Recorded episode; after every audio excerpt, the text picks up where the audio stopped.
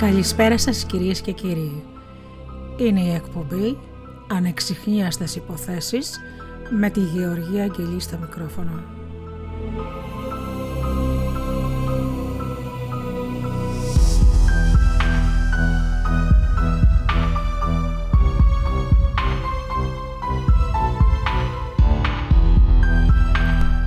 Εγκλήματα που έχουν εξιχνιαστεί αλλά και ανεξιχνίαστα.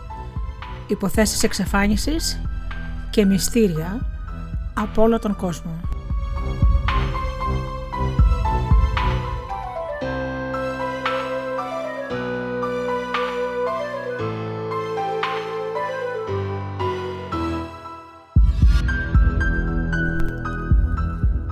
Σήμερα θα σας πω για τους δύο εγκληματίες που εκτελέστηκαν στην Ελλάδα, το Γιακουμάκη και το Σπυριδάκι, την υπόθεση Νάσιουτζικ και άλλες τρεις περιπτώσεις. Ξεκίναμε πρώτα με μουσική και αμέσως μετά με την πρώτη υπόθεση.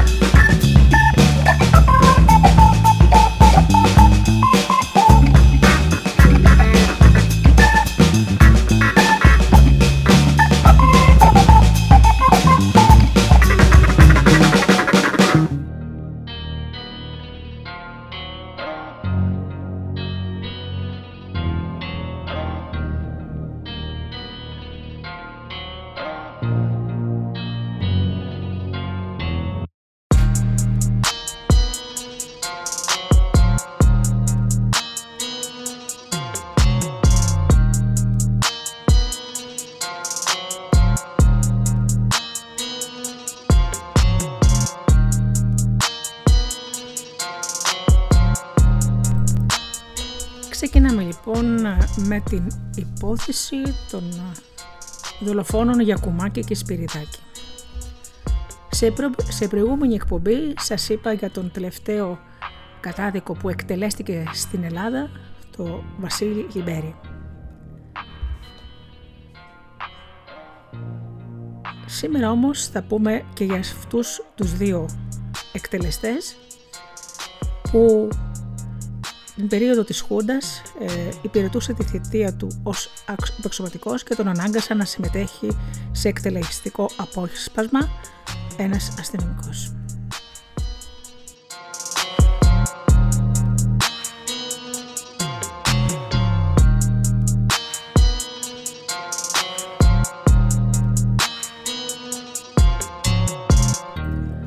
Αυτός ο άνθρωπος λοιπόν ήταν εκτελεστής και ήθελε να μιλήσει και να πει όσα τον βασάνιζαν τόσα χρόνια. Έτσι μίλησε σε κάμερα με χαμηλό φωτισμό για να μην αναγνωρίζεται το πρόσωπό του. Σε δεξιούχος πια.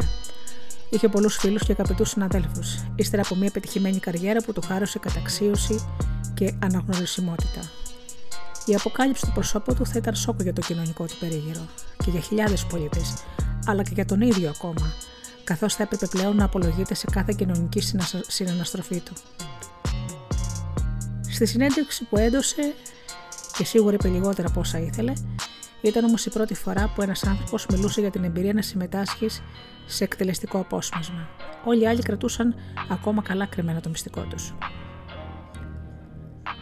Στη συνέντευξη λοιπόν το ρωτήσανε Πότε μάθατε ότι θα συμμετέσχετε σε εκτελεστικό απόσπασμα; Το 1968, όταν υπηρετούσα στην Ήπειρο.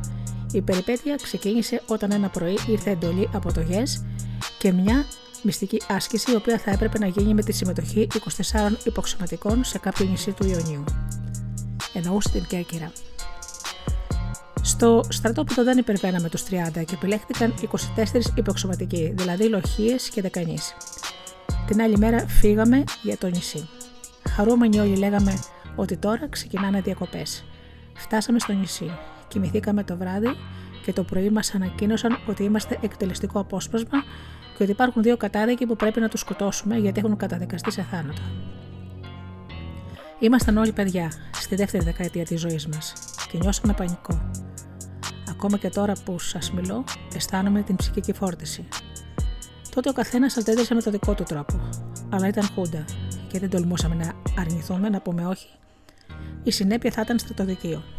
Επισήμως η χώρα ήταν σε κατάσταση πολέμου. Και όποιος δεν εκτελούσε εντολές, κινδύνευε ακόμα με εκτέλεση. Αυτά μας είπανε. Προσπαθήσαμε να ψελίσουμε κάτι στους αξιωματικούς, αλλά και μας κορόιδευαν και μας έλεγαν παιδάκια κολονακίου. Και μας συμβούλευαν να το δούμε σαν να ήμασταν σε πόλεμο. Δεν έπεθαν κανέναν. Όλοι ανεξαιρέτως ήμασταν σε πολύ άσχημη κατάσταση. Μας οδήγησαν στο πεδίο βολής όπου θα γινόταν η εκτέλεση. Στο σημείο ήταν κι άλλοι που δεν υπηρετούσαν στο στρατό. Οι χωροφύλακες, εκπρόσωποι των τοπικών αρχών και ο γιατρός. Σχηματίσαμε δύο αποσπάσματα των 12 τόνων. Κάθε απόσπασμα στήθηκε σε απόσταση 6 βημάτων. Όχι 6 μέτρα, όπως νομίζουν μερικοί. Πέρασε ο ξωματικός, μας έβαλε από μία σφαίρα στο M1 του φάκη παλιού τύπου και στηθήκαμε απέναντι στους μελοθάνατους. Ο ένας ήταν ο Γιακουμάκης, που είχε δολοφονήσει τη θεία του και την ανιψιά του και τις είχε τεμαχίσει. Ο άλλος, όπως μας είπαν, ήταν πολιτικός κρατούμενος, αλλά δεν μάθαμε ποτέ το όνομά του. Όταν έγινε η εκτέλεση, ο τελευταίος από κάθε ομάδα έπρεπε να ρίξει τη χαριστική βολή. Γυρίσαμε στο στρατόπεδο και ήμασταν ανθρώπινα κουρέλια. Νιώθαμε απέσια. Βγήκαμε ελεύθερη υπηρεσία μια εβδομάδα για να συνέλθουμε. Τότε έμαθα ότι ένας συνάδελφος έφυγε με άδεια και πήγε στην Κρήτη για 15 μέρες. Όσο καιρό υπηρετούσαμε, δεν θυμάμαι να επέστρεψε στη μονάδα, παρά το γεγονός ότι την είχε πάρει μετάθεση. Αργότερα μάθαμε ότι ήταν ναυτικός και είχε συνταξιδέψει κάποτε με τον Γιακουμάκη. Εκεί που ήταν συνάδελφοι, ξαφνικά βρέθηκε απέναντί του με ένα όπλο να τον σημαδεύει. Στο τέλος τρελάθηκε και πήγε σε μοναστήρι. Μετά από δύο μήνες μας φώναξαν πάλι. Ξαναπήγαμε στο νησί και έγινε ε, άλλη εκτέλεση δύο καταδίκων. Ο ένας ήταν ο Σπυριδάκης, που είχε σκοτώσει μια γυναίκα και ένα τσοπάνι. Ο άλλος είχε σκοτώσει ένα εξωματικό που είχε σχέσεις με τη φιλανάδα του. Περάσαμε πάλι την ίδια ψυχοφθόρα διαδικασία. Αυτή η ιστορία άφησε μια ρογμή στην ψυχή μου. Ήμασταν ακόμη παιδιά και πιστεύαμε ότι θα υπηρετούσαμε την πατρίδα μας, έστω επιχούντα, και βρεθήκαμε να σκοτώνουμε κατόπιν εντολών. Αληθεύει ότι οι μισοί στρατιώτες έχουν άσφαιρα στο όπλο ώστε να μην γνωρίζει αν η δική του σφαίρα σκότωσε το θύμα. Αυτό είναι ένας μύθος. Όλοι οι στρατιώτες έριχναν κανονικές σφαίρες και οι 12 από κάθε απόσπασμα. Μάλιστα, μετά από κάθε εκτέλεση υπήρχε και γιατρός που μέτραγε πόσες σφαίρες είχε το πτώμα και μας τις έλεγε. Σε κάθε εκτέλεση, ένας με δύο δεν είχαν πετύχει το στόχο. Οι υπόλοιπες σφαίρες είχαν βρει τον μολοθάνατο. Μας είπαν ότι αν δεν σκοτωθεί, αν τις ρίξουμε όλες έξω, θα περάσουμε από στρατοδικείο και μετά στο απόσπασμα όλοι. Δεν ήταν εύκολα τα πράγματα, δεν μπορούσε κανείς τότε να μιλήσει. Θέλαμε λίγους μήνες για να απολυθούμε και μας έτυχε αυτό. Ήταν μια θλιβερή και τραγική ιστορία. Για πολλά χρόνια δεν μπορούσα ούτε στο σινεμά να πάω και να δω μια εκτέλεση ή κάποιον απειροβολή. Ξυπνούσαν μέσα μου όλα. Θυμάστε πως δόθηκε η χαριστική βολή; Η χαριστική βολή δεν έχει απολύτως κανένα νόημα. Δεν καταλαβαίνω γιατί υπήρχε. Ο μελαθάνατος ήταν ακριβώς μπροστά μας, στα έξι βήματα. Ένα μέτρο είναι το όπλο. Τι μένει, τίποτα. Είναι αδύνατο να στοχίσεις με ένα όπλο που βρίσκεται σε ένα στόχο στα χίλια μέτρα, πόσο μάλλον στα έξι βήματα. Ο ξωματικός ήταν αυτός που έπρεπε να μας ε, να ρίξει την χαριστική βολή. Αλλά επειδή δεν ήθελε, είχε αποφασίσει εξ αρχής ότι θα έδιναν τη χαριστική βολή οι δύο ακραίοι από κάθε απόσπασμα. Ο ένας δεν μπόρεσε να πυροβολήσει και αναγκάστηκε να το κάνει ο άλλος. Γι' αυτό το λόγο είχε επιλέξει δύο στρατιώτες από κάθε απόσπασμα. Αυτός που πυροβόλησε ήταν φίλος μου, πυριώτης. Έπαθε σοκ μόλις έβαλε το όπλο στο κεφάλι του νεκρού. Τα θυμάμαι, τα θυμάμαι όλα. Ίσως ξεχνάω μερικές λεπτομέρειες, αλλά το συνέστημα για να τριχύλα, το δέος, είναι κάθε φορά τα ίδια που τα θυμάμαι. Δεν θα τα ξεχάσω ποτέ ποτέ. Την περίοδο της Χούντας επισήμως δεν έγινε καμία εκτέλεση πολιτικού κρατούμενου. Ενδεχομένως να πρόκειται για κάποιο ποινικό κατάδικο με πολιτικό παρελθόν. Ο επικεφαλής εξωματικό μπορεί να έλεγε ψέματα στους άντρες του αποσπάσματος. Στι εφημερίδες της εποχής γράφτηκε ότι Σπυριδάκης και Γιακουμάκης εκτελέστηκαν την ίδια μέρα στο πεδίο βολής Αλικών στην Κέρκυρα. Προφανώς μετά από 40 χρόνια περίπου, ο εκτελεστής έχει μπερδέψει τις ημερομηνίες και τα πρόσωπα που εκτελέστηκαν. Α πάμε τώρα στην υπόθεση Γιακουμάκη. Το 1966, ο 25χρονο λιμενεργάτης Δημήτρης Γιακουμάκης καταδικάστηκε σε θάνατο για τη δολοφονία της θεία του, Ελένης Λαζάρου και της εξαδέλφης του, Βασιλικής Γιακουμάκη. Σύμφωνα με την ομολογία του, κατακριούργησε τις δύο γυναίκες με ένα χασαπομάχαιρο και ένα καλέμι. Όπως είπε στην αστυνομία, μισούσε την 50χρονη θεία του, γιατί τη θεωρούσε εμπόδιο στη ζωή του. Τη 15χρονη εξαδέλφη του τη σκότωσε επειδή ήταν η αγαπημένη της θεία του.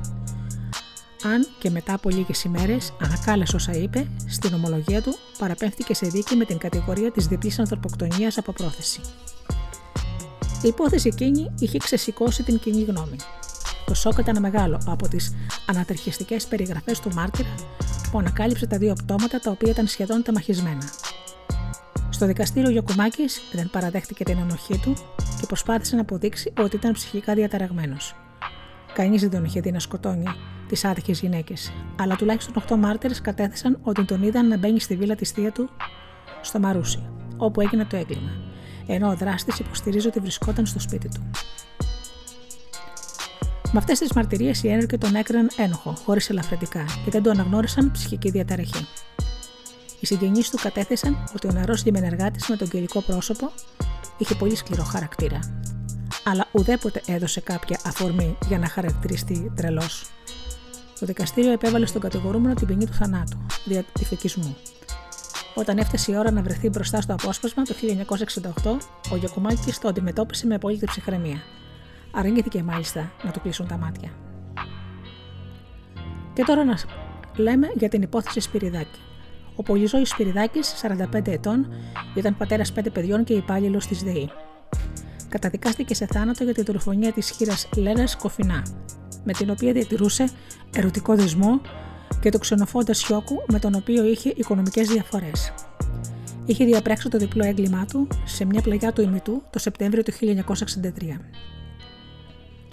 Ο Σπυριδάκης μισούσε το Σιώκο με τον οποίο είχε δικαστικές διαφορές. Ο σκύλος του είχε φάει έξι πρόβατα του Σιώκο και το αρμόδιο δικαστήριο τον είχε υποχρεώσει να καταβάλει στον παθόντα αποζημίωση 12.000 δραμές.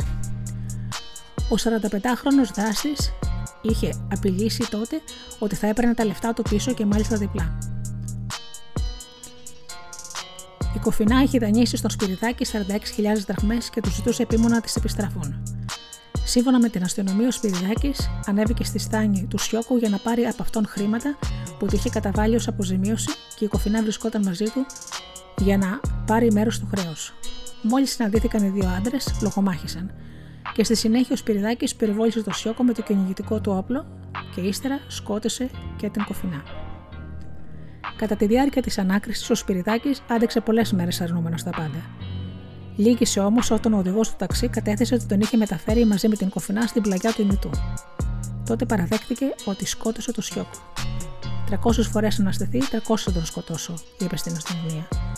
Όμως δεν παραδεχόταν ότι σκότωσε και την κοφινά. Υποστήριξε ότι τη γυναίκα την πορευόλησε ο Αλέκος Σιώκος, ο αδερφός του θύματος. Ο Σπυριδάκης, όπω έγινε γνωστό, είχε φύγει από το χωριό του στην Κρήτη επειδή είχε σκοτώσει μια κοπέλα.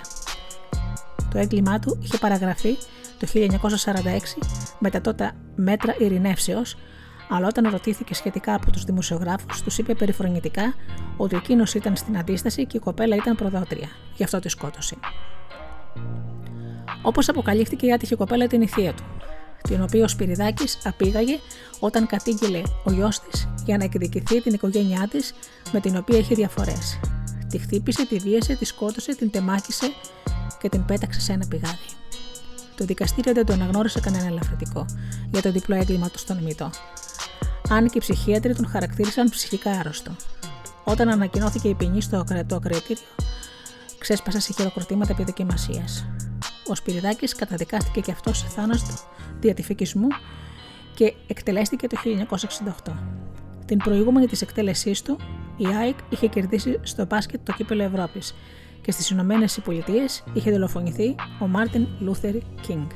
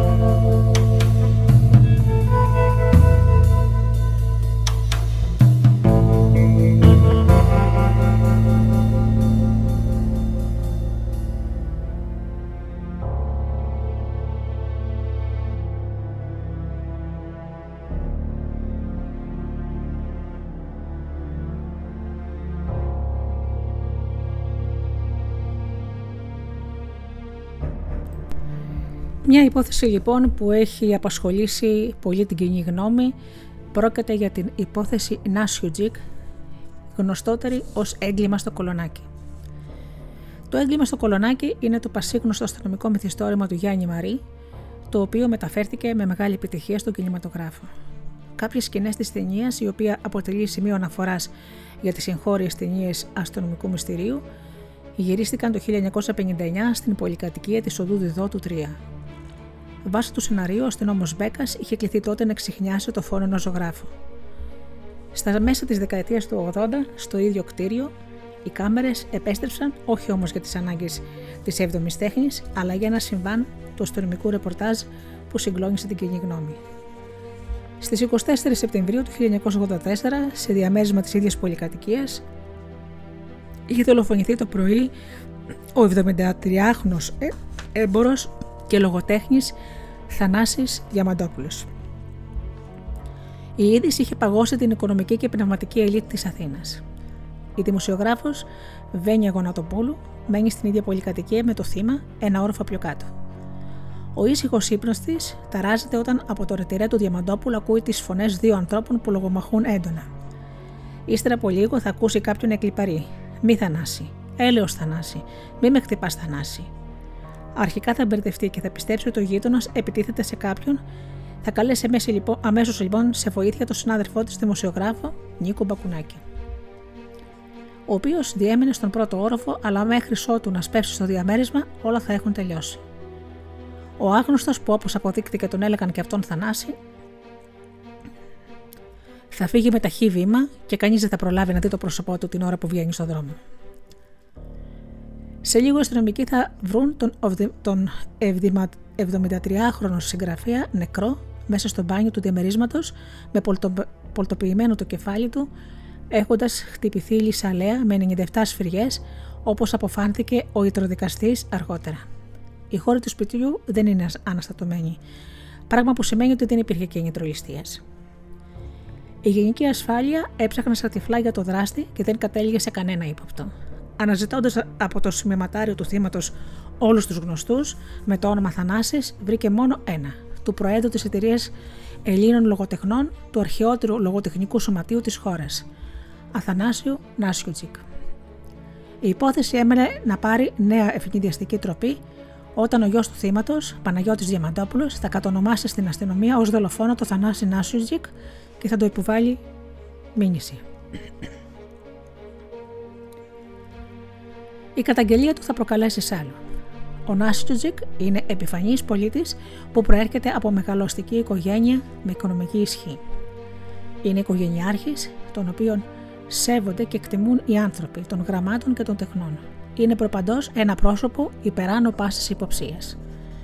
Ευνηδιαστικά, σε μια κίνηση αντιπερισπασμού και χωρίς να λάβει κάποια σχετική νομική συμβουλή, ο Νάσιτζικ θα καλέσει στο σπίτι στο παλιό ψυχικό τους δημοσιογράφους για να το σπίσει ότι είναι αθώος. Όμως η συνάντηση εκείνη έκρυβε μεγάλες εκπλήξεις για όλους. Ο πρόεδρο της εταιρείας Ελλήνων Λογοτεχνών δείχνει στους ανθρώπους του τύπου τα τρεμάμενα χέρια του και τους ρωτάει: Με αυτά τα χέρια μπορώ εγώ να σκοτώσω άνθρωπο; Οι δημοσιογράφοι έκπληκτοι το επισημαίνουν ότι αυτό ακριβώς υποστηρίζει η αστυνομία. Ότι δηλαδή το χέρι που σκότωσε το Διαμαντόπουλο ήταν αδύναμο και ασταθές. Οι διοκτικέ αρχές εκτιμούσαν ότι ο δράστης, λόγω αυτής της συγκεκριμένης αδυναμίας, δεν μπορούσε να βρει το στόχο και να καταφέρει το κέριο χτύπημα. Και γι' αυτό το λόγο άλλωστε χρειάστηκαν 97 σφυριγές στο κεφάλι. Ο Νάσουτζικ δείχνει να τα χάνει μπροστά στις αναπάντηχες αποκαλύψεις που ο ίδιος προκάλεσε και σε λίγο από μάρτυρα στην υπόθεση θα γίνει ο μοναδικός κατηγορούμενος που θα πρέπει να αποδείξει ότι δεν ήταν ο άνθρωπος που κράτησε το σφυρί. Απόπερα αυτοκτονίας και προφυλάκηση. Στη διάρκεια της αστυνομικής έρευνας, ο Νάσιτζικ θα κάνει απόπερα αυτοκτονίας με ρεμιστικά στο σπίτι του αδερφού του στα Σπάτα. Ο υποστράτηγος της αστυνομίας, Μανώλης Μποσινάκης, στη δίκη που θα ακολουθήσει, θα αποκαλύψει ότι ο κατηγορούμενος σε όλη τη διάρκεια της εξέτασής του ζητούσε σαν χάρη να τον αφήσει να αυτοκτονήσει. Η πολιτική αγωγή αμφισβήτησε ευθέως την απόπειρα, καθώς και τα κίνητρα του Νάσιτζικ.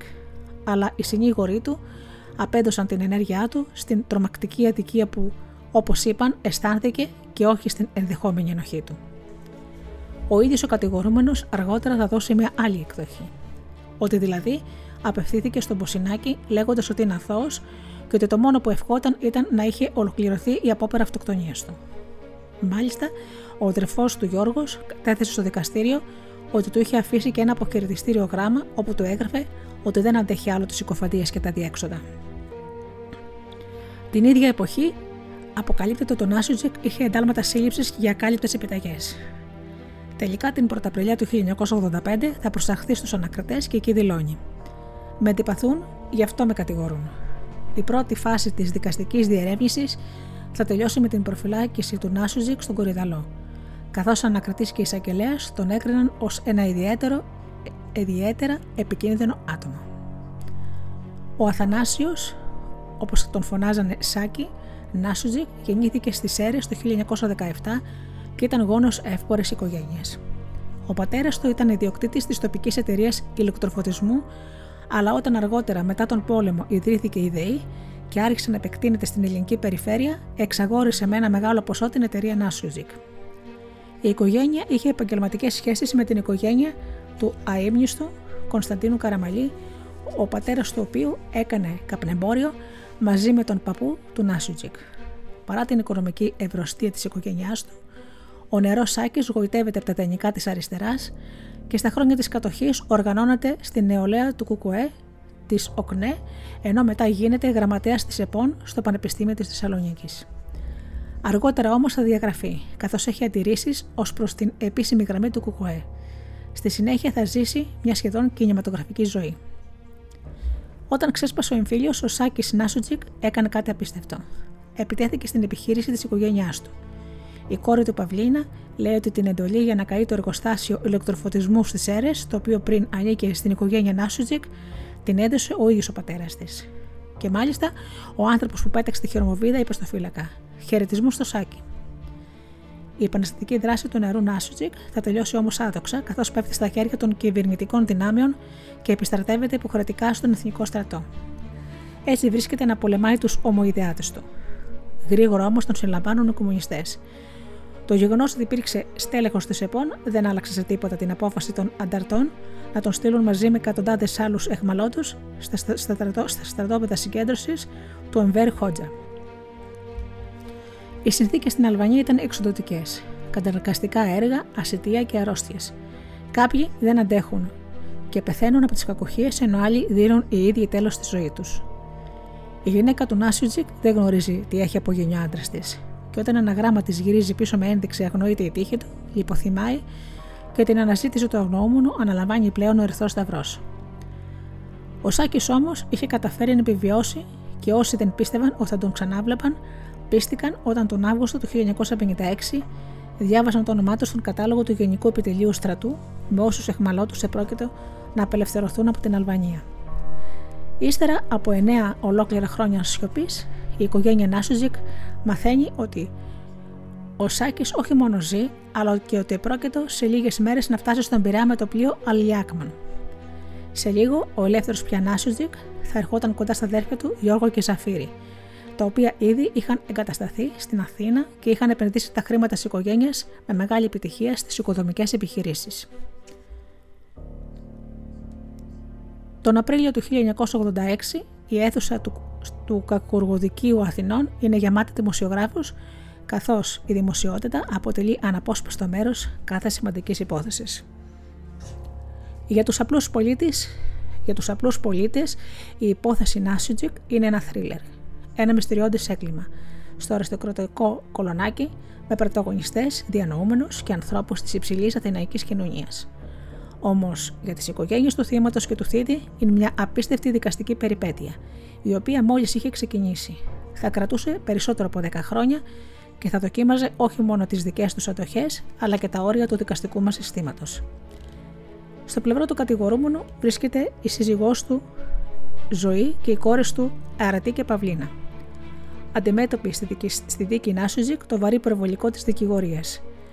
Στην πολιτική αγωγή, ο μετέπειτα πρόεδρος του συνασπισμού της αριστεράς Νίκος Κωνσταντόπουλος, συνεπικορούμενος από την Αντιγόνη Μαυρομάτη και τον Πέτρο Σπεντζόπουλο.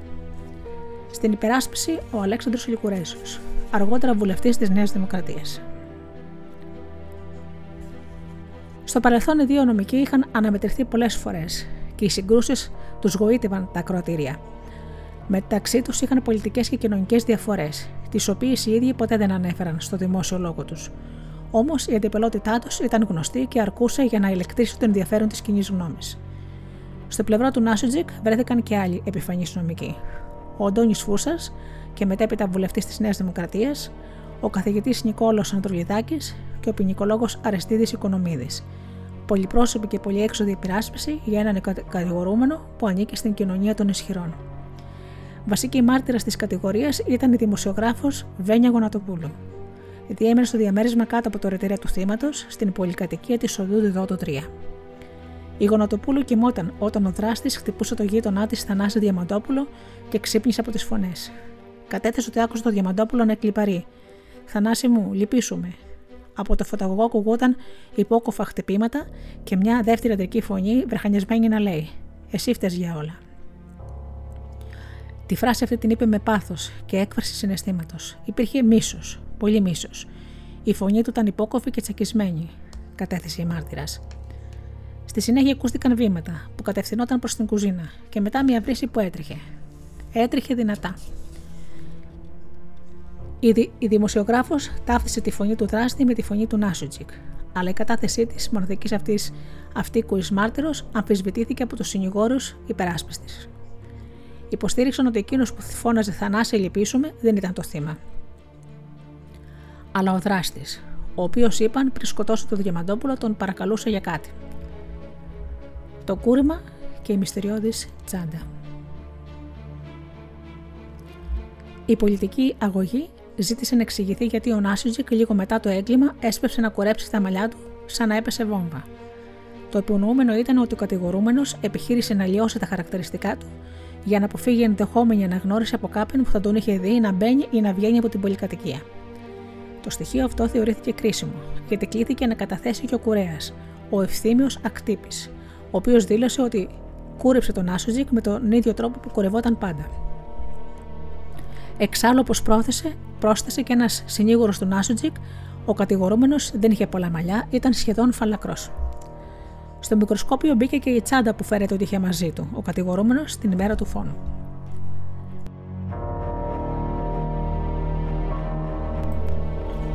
Η πλευρά Διαμαντόπουλου θα ζητήσει επίμονα να προσκομιστεί αυτό το, το πιστήριο στο δικαστήριο, υποστηρίζοντας ότι μόλις έγινε ο φόνος ο Νάσιουτζικ, έβγαλε τα ματωμένα ρούχα του, τα έβαλε μέσα στην τσάντα που κρατούσε και πήγε στα γραφεία της εταιρείας Ελλήνων Λογοτεχνών.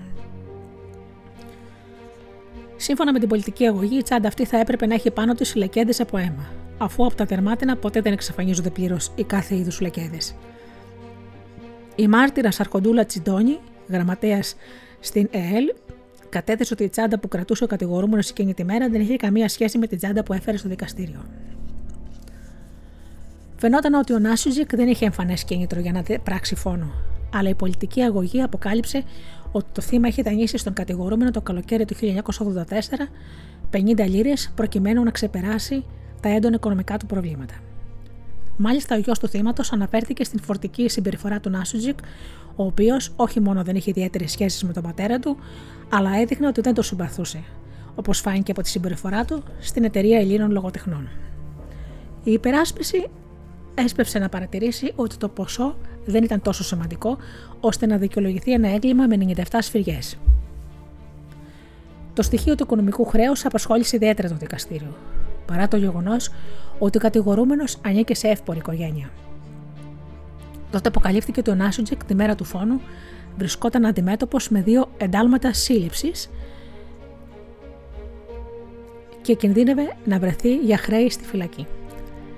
Μετά την κατάθεση της, Βεν... της Βένιας Γονατοπούλου, αίσθηση προκάλεσαν όσα είπε στο δικαστήριο ο Γιώργος Καρανικόλας, μέλος της εταιρείας Ελλήνων Λογοτεχνών. Ο συγγραφέας από την ώρα που έγινε γνωστό το έγκλημα ήταν μαζί με τον Άσουζικ στο συμβούλιο της εταιρείας. Θυμάται ότι ήταν πολύ ταραγμένος και ότι πήρε δύο ταβόρ για να ηρεμήσει. Έδειχνε σαν άνθρωπο που, κατα... που καταραίει. Αποφασίσαμε να στείλουμε Στεφάνη στην κηδεία και τον επικίδιο να εκφωνήσει ο κατηγορούμενος, κατέθεσε ο Καρανικόλας. Ο μάρτυρας επίσης κατέθεσε ότι ακολούθησε τον κατηγορούμενο στην ασφάλεια όπου τον ζήτησαν για κατάθεση. Στο, ταξί, στο ταξί ο Νάσουζικ του είπε: Τώρα πρέπει να βρω άλοθη. Ο Καρανικόλας τον ρώτησε γιατί, αλλά δεν πήρε απάντηση. Η υπόθεση Νάσιουτζικ γινόταν δυσμενέστατη και η δυσφορία του έντονη. Οι κόντρες του με το μάρτυρα καθήλωσαν το, το κρατήριο. Η υπεράσπιση σπέβδει να απαντήσει ότι η δήλωση του κατηγορούμενου για το άλοθη δεν σήμαινε ότι ήταν αθώος, αλλά ότι το είπε μεταξύ σοβαρού και αστείου. Στο μεταξύ, οι συνηγοροί του θα αναπτύξουν τη θεωρία περί συνδρόμου ενοχής, το οποίο οδηγεί τους κατηγορούμενους σε σπαδοσμωδικές ενέργειες. Πάντως, ο ίδιος ο Νάσουτζικ στην απολογία του ισχυριζόταν ότι εκείνο το βράδυ κουβέντιαζε γενικά με τον συνάδελφό του.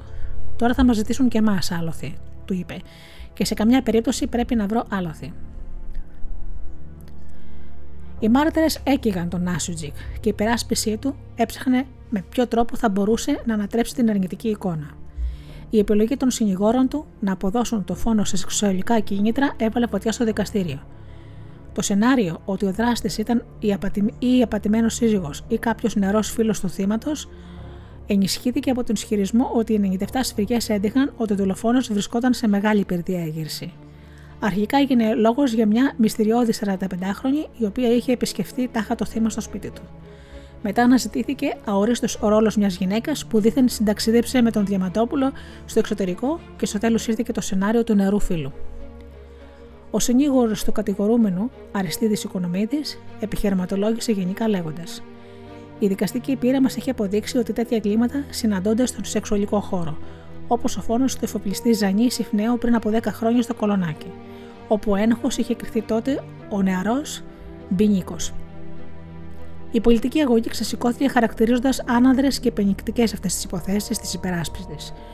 Ο Νίκος Κωνσταντόπουλος έβαλε ευθέως κατά της νέας υπερασπιστικής γραμμής και κατήγγειλε ότι ο σκοπός ήταν η σπήρωση της μνήμης του δολοφονημένου, ο οποίος ήταν σεβαστός σε κάθε χώρο.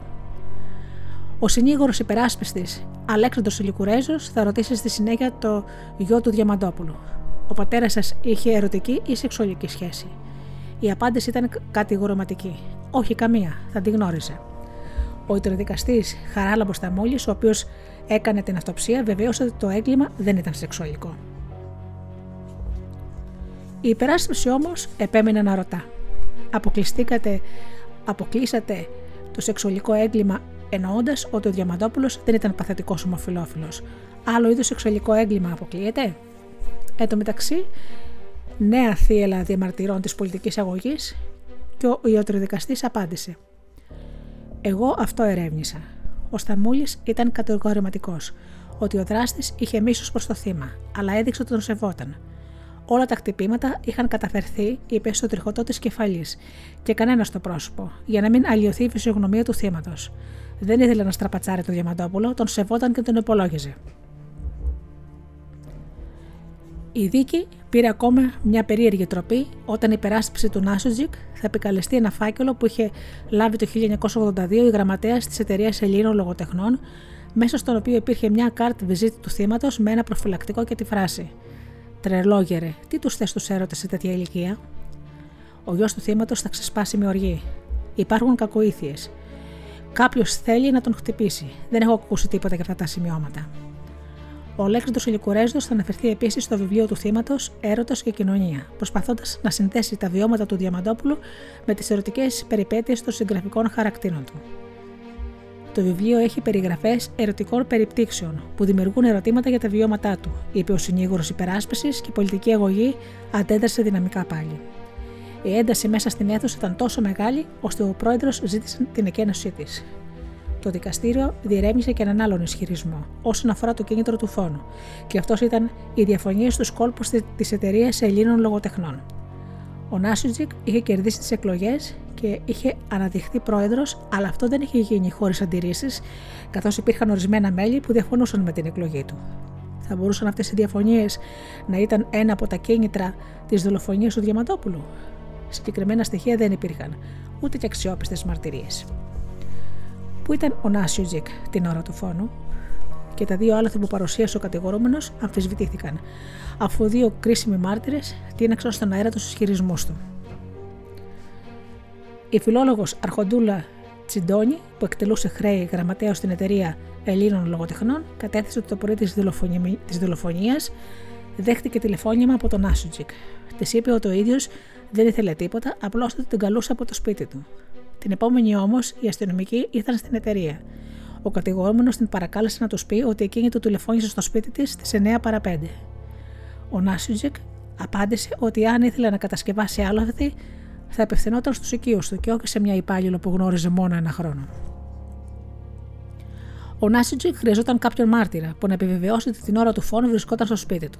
Επικαλέστηκε λοιπόν για το άλοθή του τη μαρτυρία της γειτόνισάς του, η Ακοβίνης Κολυγιανάκη, η οποία κατέθεσε ότι ο Γρηγόρης Χαβιάρας, ο κυπουρός που εκτελούσε και χρέη θηρορού, της είπε ότι το πρωί που έγινε το έγκλημα είδε και μίλησε με τον Νάσουτζικ.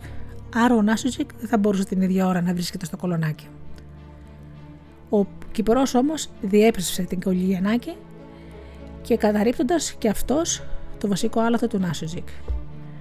Ο μάρτυρας κατέθεσε το μοιραίο πρωινό της 24η Σεπτεμβρίου 1984 δεν συνάντησε τον Νάσουτζικ.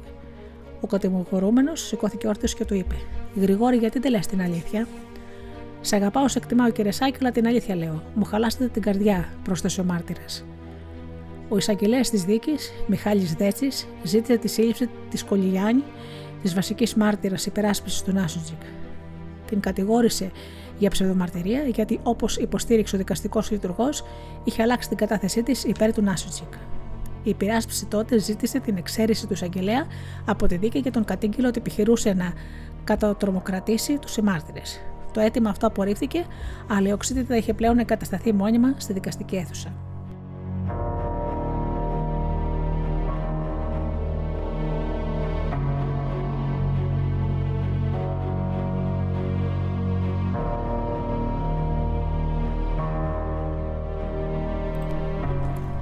Την περίοδο που η δίκη βρισκόταν σε εξέλιξη, ο τύπος έδωσε μεγάλη δημοσιότητα με πλήρη και αναλυτική ενημέρωση.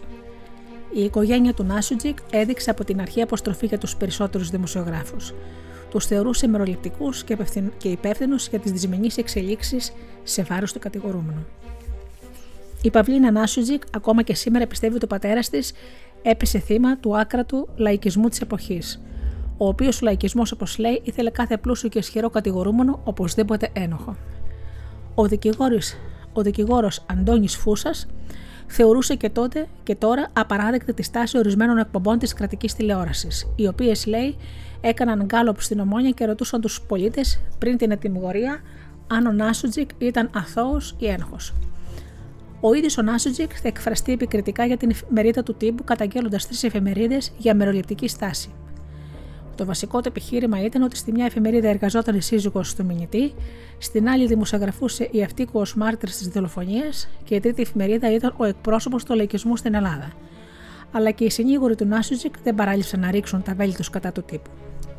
Στόχος της υπεράσπισης, όπως όμως έγινε και εξωματική της αστυνομίας. Συγκεκριμένοι οι συνήγοροι του Νάσιουτζικ στράφηκαν εναντίον του. Τότε επικεφαλής ε, της αστυνομίας ήταν ο Μανώλης Μποσινάκης. Τον κατηγόρησαν ότι αγνόησε δύο σοβαρά ενοχοποιητικά στοιχεία στον τόπο του εγκλήματος, τα ίχνη του πέλματο που βρέθηκαν στο διαμέρισμα και τις τρίχες που βρέθηκαν στα νύχια του θύματος.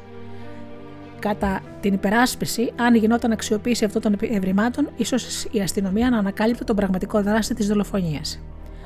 Ο συνήγορος Αριστίδης Οικονομίδης θεωρεί ότι αυτές οι παραλήψεις μπορεί να έκρυβαν σκοπιμότητα, καθώς τότε ήταν η εποχή των προαγωγών και γινόταν η συγχώνευση της χωροφυλακής με την αστυνομία και η άμεση ξεχνίαση ενός εγκλήματος με δράση τον πρόεδρο της εταιρείας Ελλήνων Λογοτεχνών θεωρούταν πολύ μεγάλη επιτυχία.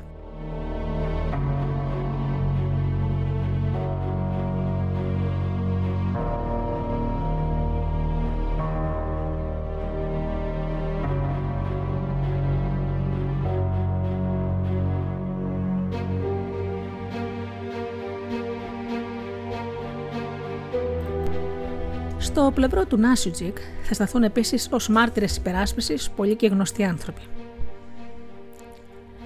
Όλοι λέγαμε πως ο άνθρωπος αυτός δεν είναι ικανός ο σκοτού ούτε να μριμήγκει, καταθέτουν ο ένας μετά τον άλλον.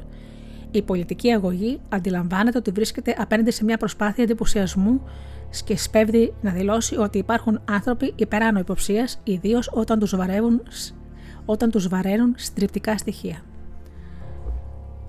Ω μάρτυρας υπεράσπισης του Νάσουτζικ κατέθεσαν επίσης ο ποιητής Μανώλης Αναγνωστάκης, ο ψυχίατρος και λογοτέχνης Γιώργος Χιμωνάς, ο ποιητής Πάνος Θασίτης, καθώς και ο πρώην υπουργός και κοινοβουλευτικός εκπρόσωπος της Νέας Δημοκρατίας Μιχάλης Παπακοσταντίνου. Ο Νίκος Κωνσταντόπουλος, σταθμίζοντας το πολιτικό παρελθόν του θύματος, που υπήρξε αγωνιστής της εθνικής αντίστασης, αλλά και του κατηγορουμένου που ξεκίνησε από την ΟΚΝΕ και την ΕΠΟΝ και στον εμφύλιο πόλεμο βρέθηκε δεκανέας στον κυβερνητικό στρατό, θα ρωτήσει με νόημα τον έμπορο πολιτικό. Ξέρετε ότι ανήκε σε κάποια παράταξη; Ξέρετε ότι πολέμησε τους πρώην συντρόφους του; Ο Νάσουζικ πετάχτηκε από τη θέση του. Ούτε μία φορά. Δεν πολέμησε εναντίον κανενός και στους αντάρτες όταν πήγα δεν πολέμησα, γιατί δεν ήθελα να πάρω όπλο. Έκανα βοηθητικές εργασίες. Η δολοφονία του Θανάση Διαμαντόπουλου είχε γίνει γύρω στις 9 παρατέταρτο το πρωί. Η υπεράσπιση του Νάσουτζικ υποστήριξε ότι ο κατηγορούμενος έφυγε από το σπίτι του στο παλαιό ψυχικό στις 8 και 20 και έθετε το ερώτημα: Θα μπορούσε να είχε φτάσει στην οδό διδό του μέσα σε 20-25 λεπτά; Ο κόμβος της οδού Κατεχάκη ήταν τότε ακόμα υποκατασκευή και τα συστήματα πλοήγησης και τα GPS απλώς σενάρια επιστημονικής φαντασίας. Η υπεράσπιση όμως έπρεπε να βρει τρόπο για να αποδείξει ότι ο Νάσοτζικ, λόγω κυκλοφοριακού, δεν θα μπορούσε να βρισκόταν στο κολονάκι την ώρα του εγκλήματος. Πριν ξεσπάσει ο λεγόμενος πόλεμος των συγκοινωνιολόγων, η υπεράσπιση φρόντισε να προβάλλει στην αίθουσα του δικαστηρίου δύο βίντεο με τους απαιτούμενους χρόνους για να καλυφθούν οι δύο διαδρομές από το σπίτι του Νάσιουζικ έως τη στάση Φάρος με τα πόδια, όπου ο κατηγορούμενος περίμενε να πάρει ταξί και το δεύτερο από εκεί με το αυτοκίνητο ως την πολυκατοικία της οδού Διδότου 3, όπου έγινε δολοφονία. Οι συνήγοροι του Νάσουτζικ προσπάθησαν να αποδείξουν ότι ο κατηγορούμενος δεν θα μπορούσε να φτάσει στο κολονάκι τον κρίσιμο χρόνο σε ώρα κυκλοφοριακής αιχμής. Ο γιος του θύματος, Παναγιώτης Διαμαντόπουλος, κατέθεσε στο δικαστήριο. Έκανα τη μήνυση σε βάρος του Νάσουτζικ όταν πίστηκα με πραγματικά γεγονότα πως αυτός είναι ο δολοφόνος του πατέρα μου. Η υπεράσπιση του κατηγορουμένου ζητάει το κίνητρο. Σήμερα η υπόθεση θα πρέπει να υπάρχει ένα τρομακτικό κίνητρο, ώστε να δικαιολογήσει την ακραία εγκληματική συμπεριφορά. Αντιθέτως, η πολιτική αγωγή επιμένει ότι το δίκαιό μας δεν χρειάζεται κίνητρο.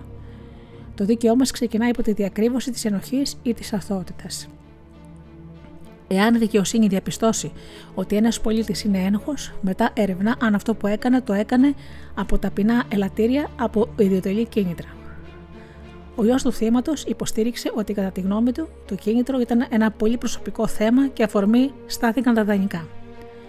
Όταν ο πατέρας μου έμαθε ότι ανέλαβε πρόεδρος της εταιρείας Ελλήνων Λογοτεχνιών, ο Νάσουτζεκ πικράθηκε. Κατέθεσε στο δικαστήριο. Ο εισαγγελέας Μιχάλης Δέτσης ξεπέρασε ακόμα και κινηματογραφικά σενάρια όταν ζήτησε από τον Άσουζεκ να κρατήσει στα χέρια του το σφυρί, το όπλο του εγκλήματος. Η υπεράσπιση διαμαρτύρηκε έντονα και απέτρεψε την κίνηση, αλλά ο δημόσιος κατήγορος δικαιολόγησε την πράξη του λέγοντας ότι με αυτόν τον τρόπο θέλησε να δει τις πιθανές αντιδράσεις του Νάσουτζικ στην περίπτωση που θα κρατούσε το φωνικό όπλο. Τελικά όμως τον εμπόδισαν οι συνήγοροι, οι οποίοι διαισθάνθηκαν επικοινωνιακή τρικλοποδιά οι φωτογράφοι καραδοκούσαν για μια σκηνή με τον κατηγορούμενο να κρατάει το μοιραίο σφυρί. Ο εισαγγελέας της έδρας ζήτησε αγορεύοντας την καταδίκη του Νάσουτζικ, τον οποίο χαρακτήρισε έξυπνο και ικανότατο εγκληματία. Προκάλεσε αίσθηση όταν είπε ότι ο δράστη ζήλευε του ήθου του Διαμαντόπουλου, ο οποίος είχε ισχυρή θέση απέναντι στον κατηγορούμενο, ακόμα και οικονομική. Γι' αυτό και ο Νάσουτζικ του είχε ζητήσει τις 50 χρυσές λίρες. Όταν απολογήθηκε ο Νάσιτζικ, επανέλαβε ότι ήταν αθώος. Στο χαρακτήρα μου μπορείτε να βρείτε λάθη, αλλά όχι βιαιότητες. Η ώρα της τιμιγορίας είχε φτάσει. Το δικαστήριο αποτελείται από τέσσερις ενόργους και τρεις τακτικούς δικαστές. Οι οικογένειες Νάσουτζικ και Διαμαντόπουλου περιμένουν με κομμένη ανάσα την απόφαση.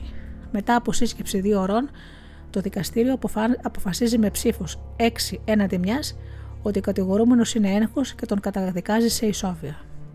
Ο ίδιος μένει ψύχρεμος. Η σύζυγός του ξεσπάει σε κλάματα. Το ίδιο και η μικρή του κόρη. Η άλλη πέφτει λιπόθυμη. Συγγενείς και φίλοι στρέφονται κατά του δικαστηρίου. Η έκπληξη των συνηγόρων για το αποτέλεσμα είναι μεγάλη. Έχουν χάσει και με μεγάλη διαφορά. Ο Νάσουζικ θα φυλακίσει στον κορεδελό, αλλά θα ασκήσει έφεση. Πάμε τώρα στο πρώτο εφετείο.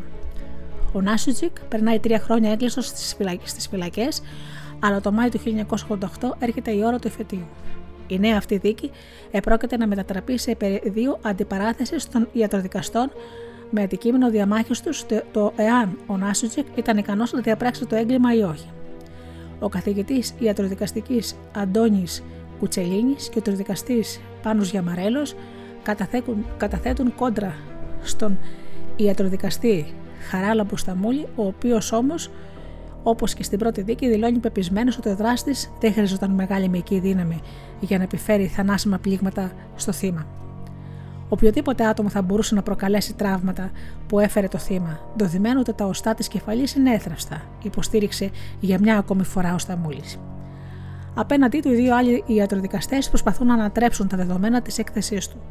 Υποστηρίζουν ότι τα οστά του κρανίου είναι αρκετά ισχυρά και ότι ο δράστης πρέπει να είχε μεϊκή δύναμη. Κάτι που δεν διαθέτει ο Νάσουτζικ, είπανε. Από αυτή τη σύγκρουση των, δι... των ειδικών, κερδισμένος φαινόταν να βγαίνει ο κατηγορούμενος. Αλλά η πολιτική αγωγή, έχοντας υπολογίσει ότι στο εφετείο η υπεράσπιση θα αφισβητούσε το αρχικό πόρισμα στα μούλη, φρόντισε να ενισχύσει το κατηγορητήριο με έναν ακόμα ειδικό. Ο μάρτυρας Παναγιώτης Επιβατινός, καθηγητής ιατροδικαστή ιατροδικαστικής στο Πανεπιστήμιο Θεσσαλονίκης, αμφισβήτησε τις ευνοϊκές για τον κατηγορούμενο απόψεις των συναδέλφων του Κοτσινέλη και Γιαμαρέλου. Ο καθηγητής καταθέτοντας είπε ότι ο κατηγορούμενος υποβλήθηκε σε ειδικές εξετάσεις από τις οποίες προκύπτει ότι διέθετε τη δύναμη να επιφέρει χτυπήματα όμοια στο είδος και στον αριθμό με εκείνα που δέχτηκε ο Διαμαντόπουλος. Οι εξέλιξει αυτές δημιουργούν νέο κύκλο σενάριων. Και τότε το δικαστήριο θα καλέσει ιατροδικαστές και ψυχιάτρους για μια νέα πραγματομοσύνη, αυτή τη φορά εντός του νοσοκομείου των φυλακών Κορυδαλού, όπου βρίσκεται φυλακισμένος ο Νάσοτζικ. Πρέπει να αποφανθούν εάν η δολοφονία Διαμαντόπουλου είναι δυνατόν να έχει διαπραχθεί από άτομα με ασθενείς σωματικές δυνάμεις και την ψυχοσύνθεση που διαθέτει ο κατηγορούμενος. Έγκλημα πάθους, χαρακτήρισε την σκοτεινή δολοφονία του Διαμαντόπουλου ο καθηγητής ψυχιατρικής Μιχάλης Τριγκάρης, ο οποίος μάλιστα προχώρησε σε μια τολμηρή εκτίμηση. Ο δολοφόνος είπε: Δεν είναι ο Νάσουτζικ, γιατί ο δράστης είναι ένα άτομο με διαταραγμένη προσωπικότητα. Ο ψυχίατρος απέκλεισε το ενδεχόμενο να σκότωσε ο κατηγορούμενος, δεδομένου ότι η ψυχική του κατάσταση ήταν φυσιολογική. Η πολιτική αγωγή φάνηκε για μια φορά ακόμη έτοιμοπόλεμη και αμέσως κατέθεσε σχετικό έγγραφο του Ιατρικού Συλλόγου αποδεικνύοντας ότι ο ψυχίατρος δεν είχε δικαίωμα να συντάξει έκθεση πραγματογνωμοσύνης αφού είχε συνταξιοδοτηθεί από το 1983. Τελικά, μέσα σε 10 μέρες εξετάστηκαν 81 μάρτυρες. Σε λίγο άρχισαν οι αγορεύσεις και ύστερα η τιμωρία και του δευτεροβάθμιου κακουργοδικείου. Στη φυλακή, ο Νάσουτζικ γνωρίστηκε με διαβόητους κακοποιούς, ανάμεσα στους οποίους και με το διάσημο τραπέτη το Βαγγέλη Ροχάμι. Μεταξύ των δύο φυλακισμένων υπήρχε μια αμοιβαία συμπάθεια. Ο Νάσουτζικ περιέγραφε το Ροχάμι ως Ρομπέν των Δασών και εκτιμούσε την εξυπνάδα του και το γεγονός ότι διάβαζε βιβλία παρά τις περιορισμένες γραμματικές του γνώσεις. Όσο ο Νάσουτζικ εξέτειε την ποινή του, ο Ροχάμι τα κατάφερε να αποδράσει και να γίνει πάλι ο περιθμόν ένα καταζητούμενο στην Ελλάδα, με την ελληνική αστυνομία να τον ψάχνει παντού χωρίς αποτέλεσμα. Στο εφετείο που γίνεται η νέα δίκη του Νάσουτζικ, η αίθουσα είναι κατάμεστη από συγγενείς φίλους δημοσιογράφους, ακόμα και από περίεργους, οι οποίοι έλκονται από τα δικαστικά δράματα. Η πολύκροτη υπόθεση έχει πάλι συγκεντρώσει όλα τα βλέμματα πάνω της. Μια γυναίκα μεγάλης ηλικίας πλησιάζει τον κατηγορούμενο, κάθεται δίπλα του και αρχίζει να συνομιλεί μαζί του με εγκαρδιότητα. Ο Νάσουτζικ δείχνει ευχαριστημένος και ανταποκρίνεται σε ό,τι ακούει από το στόμα της. Η Παυλίνα Νάσουτζικ μας εξιστορεί την απίθανη συνάντηση του κατηγορούμενου πατέρα της και του κατηγορούμενου Παγγέλη Ροχάμι, ο οποίος είχε εισέλθει στο δικαστήριο μεταφιεσμένο σε γυναίκα. Ο περιβόητος δραπέτης, κάτω από τη μύτη δεκάδων αστυνομικών, απευθύνεται στον Νάσουτζικ και του λέει: Αν θες, σε παίρνω τώρα και φεύγουμε. Έχω 4-5 απ' έξω. Δεν ήταν αστείο. Φαίνεται ότι ο Ροχάμε είχε σχέδιο απόδρασης και μάλιστα καλά οργανωμένο. Ο Νάσουζικ, ξεπερνώντας τον αρχικό ευνηδιασμό του, απαντάει ψύχρεμα ότι δεν μπορεί να τον ακολουθήσει. Θα αρνηθεί να αποδράσει και θα ευχαριστήσει ευγενικά την ηλικιωμένη γυναίκα. Ήταν γενναίο. Ο Χέμενουέι λέει ότι η γενναιότητα είναι να δείχνεις ανδρεία υποποίηση. θα σχολιάσει η Παυλίνα Νάσουτζικ, η οποία προσθέτει ότι μόλις ο μεταφιεσμένο δραπέτης εξαφανίστηκε από την αίθουσα, ο πατέρας της κάλεσε τις κόρες του και τους υποκάλυψε το μεγάλο μυστικό. Οι συνήγοροι του δεν έμαθαν ποτέ ότι και η γυναίκα ήταν ο Ροχάμι. Ο Νάσουτζικ προτίμησε να ζήσει όλη τη δίκη μέχρι το τέλος, με την ελπίδα ότι θα έβγαινε νικητής. Όπως αποδείχθηκε αργότερα, τον δρόμο που του είχε δείξει ο Ροχάμε τον διάλεξε μόνος του στη συνέχεια και δραπέτευσε στο εξωτερικό.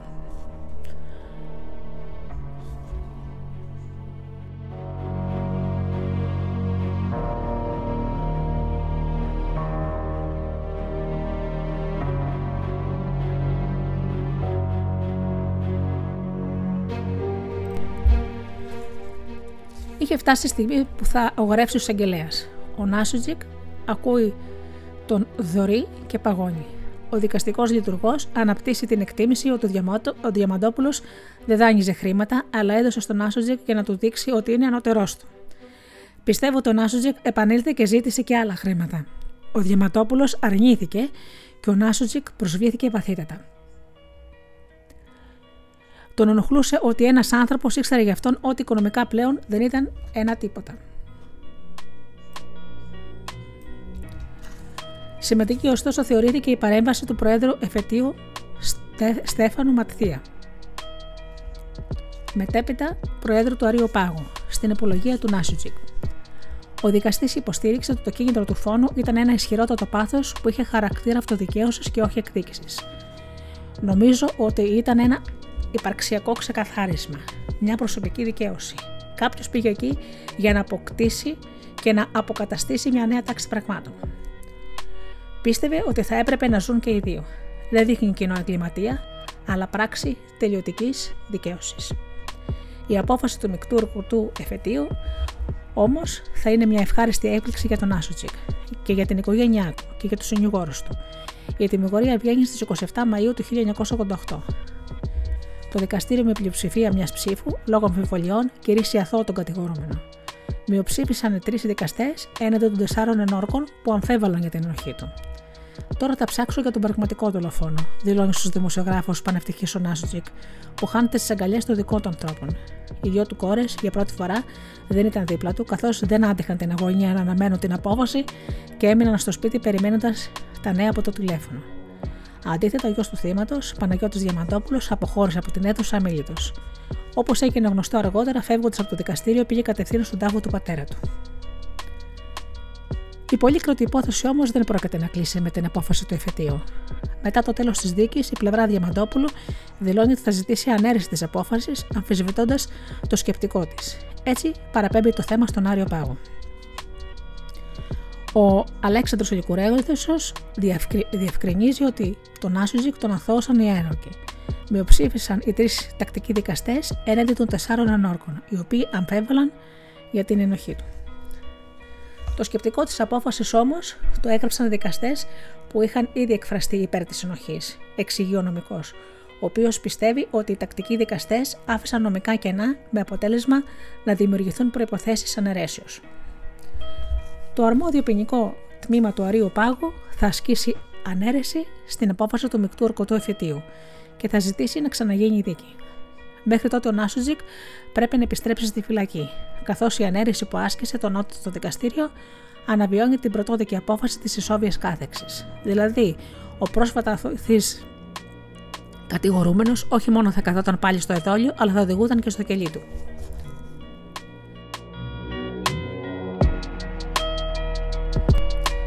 Η επόμενη δίκη του Νάσουτσικ ορίζεται να γίνει τον Ιούνιο του 1990. Στο ίδιο δικαστήριο, αλλά με διαφορετική τώρα σύνθεση. Η περάσπιση του θα, θα επαναλάβει τις εχμέ κατά των τριών τακτικών δικαστικών προηγούμενου εφετείου που μειοψήφισαν, σχετικά με τον τρόπο που συνέταξαν το σκεπτικό της απόφασης. Γράφτηκε με τέτοιο τρόπο ώστε η απόφαση να είναι αναιρεταία από τον Άριο Πάγο, δήλωσε χαρακτηριστικά ο Αλέξανδρος Λικουρέζος. Ο Νάσουτζικ θα αθωθεί για δεύτερη φορά με τέσσερις ψήφους έναντι τριών. Όμως ο Άριος Πάγος θα αποφασίσει ότι και αυτή η απόφαση πάσχει νομικά και ότι ο κατηγορούμενος θα πρέπει να δικαστεί εκ νέου. Ο Νάσουτζικ πρέπει λοιπόν να μπει στη φυλακή και να καθίσει για άλλη μια φορά στο εδόλιο του κατηγορουμένου. Στο σπίτι του, στο παλιό ψυχικό, έχουν μαζευτεί πολλοί φίλοι του, οι περισσότεροι από τους οποίους είχαν καταθέσει τις δίκες ως μάρτυρες υπεράσπισης και ο Νάσοτζικ τους ανακοινώνει ότι δεν σκοπεύει να επιστρέψει στον κορυδαλό. Όλοι τον παροτρύνουν να φύγει. Όταν χτυπά το τηλέφωνο και ο Λέξανδρο Ελικουρέζο τον ειδοποιεί ότι η αστυνομία από λεπτό σε λεπτό έρχεται να τον συλλάβει. Οι αστυνομικοί κάνουν έφοδο στο σπίτι, αλλά ο Νάσοτζικ έχει εξαφανιστεί.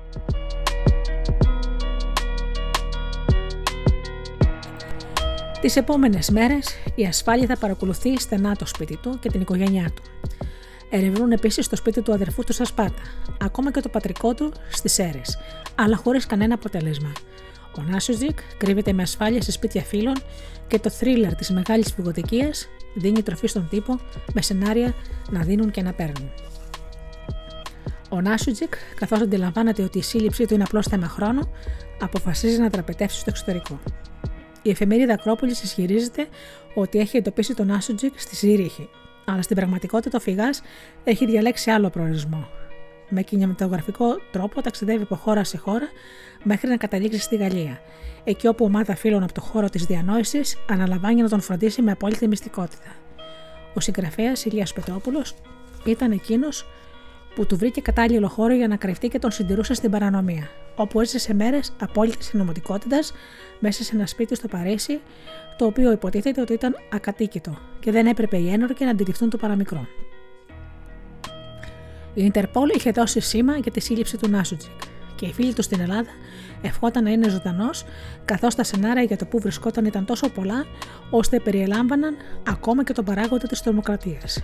Ένα από αυτά είχε πληροφοριοδότη ένα συγγενικό του πρόσωπο, που υποστήριξε στον τύπο ότι ο Νάσοτζικ έφυγε στο εξωτερικό διότι φοβήθηκε την τρομοκρατική οργάνωση 1η Μάη, η οποία τον είχε αναφέρει σε προκήρυξή της. Η κόρη του Παυλίνα στο βιβλίο της Τόσο λίγη αλήθεια υποστήριξε ότι στη διάρκεια φυλάκισής του του Νάσουτζικ στον Κορυδαλό, ο συγκρατούμενός του Γεράσιμος Μπουκουβάλας τον προειδοποίησε ότι ήταν στόχος των Δημοκρατών. Η περίπτωση παρανομίας κράτησε 1,5 χρόνο. Ο Νάσουτζικ επέστρεψε στην Ελλάδα τον Ιούνιο του 1990 και εμφανίστηκε εντελώς ξαφνικά μπροστά στο, δικαστή, δικηγόρο του χαράματα της ημέρας της δίκη στο εφετείο. Ο φινιδιασμό ήταν απόλυτος και η αυθόρμητη εμφάνισή του στο εφετείο της οδού Σοκράτου δημιούργησε πολύ μεγάλη εντύπωση. Οι δημοσιογράφοι έγραψαν για το φάντασμα στο εδόλιο. Ο Νάσουτζικ στάθηκε ενώπιον του Προέδρου Εμμανουήλ Εμμανουηλίδη και των άλλων δικαστών και δήλωσε. Εξαφανίστηκα προκαλώντας ποικίλα σχόλια. Μοναδικός στόχος δεν ήταν να αποφύγω το δικαστήριο, αλλά τη φυλακή. Η σκέψη του θα έμπαινε πάλι στις φυλακές με γέμιζα απελπισία. Το γεγονός ότι επέστρεψα δείχνει ότι είμαι αθώος και ότι έχω εμπιστοσύνη στην ελληνική δικαιοσύνη. Σε αυτό το τελευταίο εφετείο, ο Νάστουτζεκ καταδικάστηκε σε 15 χρόνια φυλάκιση, αλλά εξέτησε μόνο μερικούς μήνες διότι έκανε χρήση των ευνοϊκών διατάξεων για το προχωρημένο της ηλικίας του και για το ότι είχε εκτίσει μέρος της ποινής του. Οριστικά αποφαλακίστηκε τον Απρίλιο του 1995 και, απο... και ζει πλέον στο σπίτι του στο παλαιό ψυχικό. Μετά το θάνατο της αγαπημένης του ζύγου, η μόνη του συντροφιά είναι τα βιβλία και τα εγγόνια του. Και βέβαια, σαν παππούς, έχει να τους διηγηθεί πολλές ιστορίες.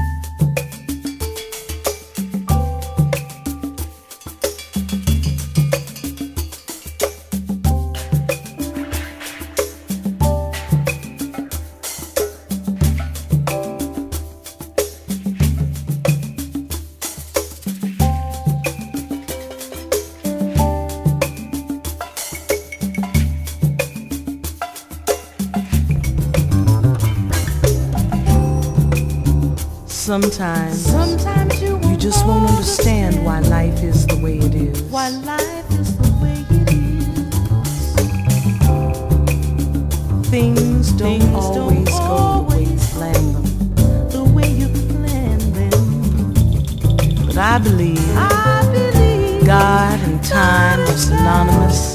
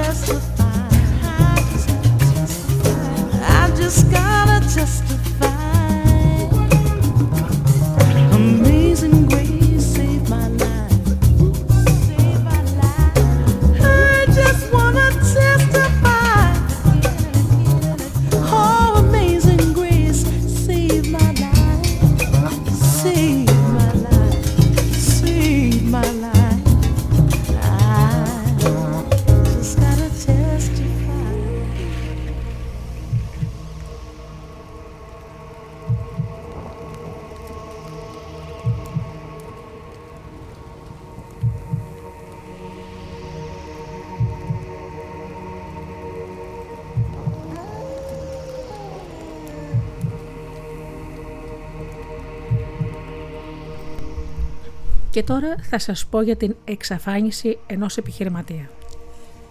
Πυροβόλησε και σκότωσε τον ενδιαστάστη σύζυγό της και αφού τον έθαψε σε ένα αγρόκτημα κοντά στο σπίτι του, με τη βοήθεια του συνεργού της, στη συνέχεια έβγαινε στα κανάλια αναζητώντας τον και παραστάνοντας την απελπισμένη.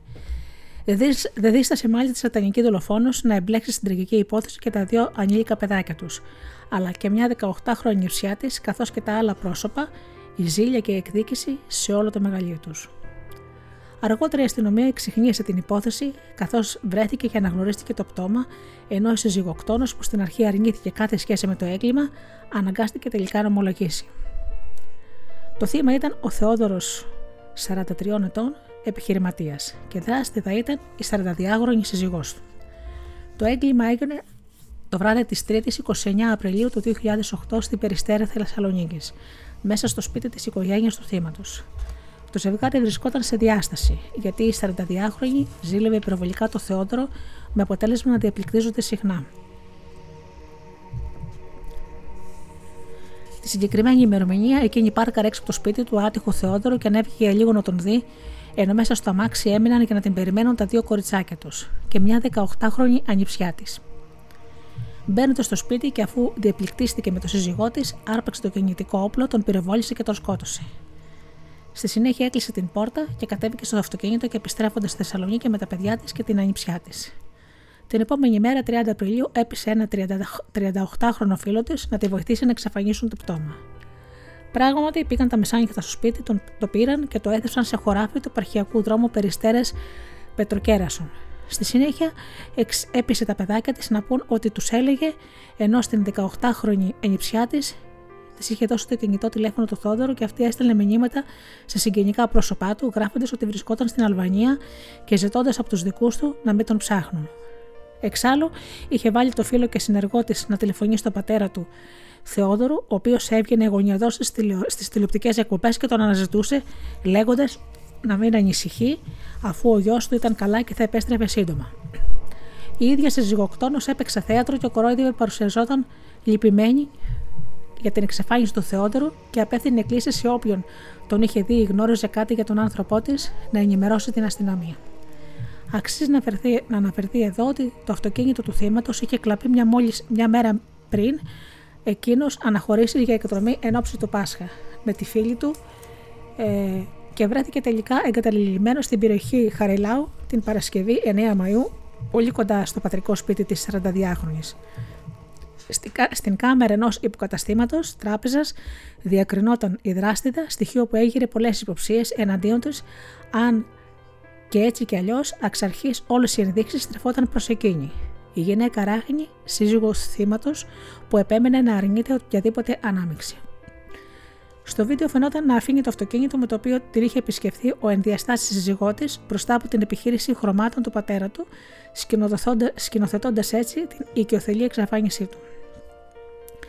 Τελικά, μετά από 22 μέρες ερευνών, αναζητήσεων αγωνίας και τρόμου, ο άτυχος επιχειρηματίας βρέθηκε θαμένο σε ερημικό σημείο στον επαρχικό δρόμο Περιστέρα της Θεσσαλονίκης και αναγνωρίστηκε από τους οικείους του και μετά την εκταφή. Όπως αναφέρθηκε, οι εξωματικοί της ασφάλειας Θεσσαλονίκης πίστευαν από την πρώτη στιγμή ότι πίσω από την εξαφάνιση βρισκόταν η ενδιαστάση σύζυγός του και ότι πιθανότατα τον είχε δολοφονήσει. Ο τότε διευθυντής της ασφάλειας, ταξίαρχος Δημήτρης Παπαδόπουλος, ήταν πεπισμένος ότι έπρεπε να δέσουν πρώτα καλά την υπόθεση και στη συνέχεια να προχωρήσουν σε συλλήψεις. Η 42χρονη κλήθηκε στην ασφάλεια Θεσσαλονίκης ως ύποπτη και αρνήθηκε και πάλι κάθε ανάμειξη. Ο φίλος και συνεργός της όμως κατέθεσε λεπτομερώς όσα είδε και έζησε, λέγοντας πως δεν γνώριζε πώς και γιατί είχε γίνει το έγκλημα, αφού η ανάμειξή του φορούσε μόνο τη μεταφορά του πτώματος και την ταφή. Εξετάστηκαν και πολλοί άλλοι μάρτυρες από το συγγενικό και φιλικό περιβάλλον του άτυχου επιχειρηματία, καθώς και από το περιβάλλον της ίδιας της 42χρονη. Και τελικά η ασφάλεια Θεσσαλονίκης σχημάτισε μια ογκώδη δικογραφία τόσο σε βάρος της όσο και σε βάρος του 38χρονου, αλλά και της 18χρονη ανιψιάς για ανθρωποκτονία από πρόθεση, περιήβρηση νεκρού, παράβαση του νόμου περί όπλων, υπόθελψη κλιματία και ψευδορκία, η οποία διαβιβάστηκε στην εισαγγελία της Θεσσαλονίκης. Η υπόθεση της συζυγοκτονίας με κατηγορούμενος τελικά την 42χρονη και τον 38χρονο φίλο της εκδικάστηκε στο μεικτό ορκωτό δικαστήριο Θεσσαλονίκης, που καταδικάστηκε την πρώτη σε κάθριξη 19 ετών και τον δεύτερο σε φυλάκιση 18 μηνών, με τριετή αναστολή και απλή συνέργεια. Πολλοί λέγαν τότε ότι η συζυγοκτόνος ήταν τυχερή και το κατάφερε να γλιτώσει με μικρή ποινή. Όμως, σε δεύτερο βαθμό στο εφετείο Θεσσαλονίκης την έκρινε ένοχη για ανθρωποκτονία από πρόθεση, παράνομο πλοφορία και απλοχρησία και περιήβρηση νεκρού και της υπέβαλε τελικά την ποινή της ισόβιας κάθεξης. Στη συνέχεια οδηγήθηκε στις γυναικείες φυλακές της Θήβας για την έκτηση της ποινής της.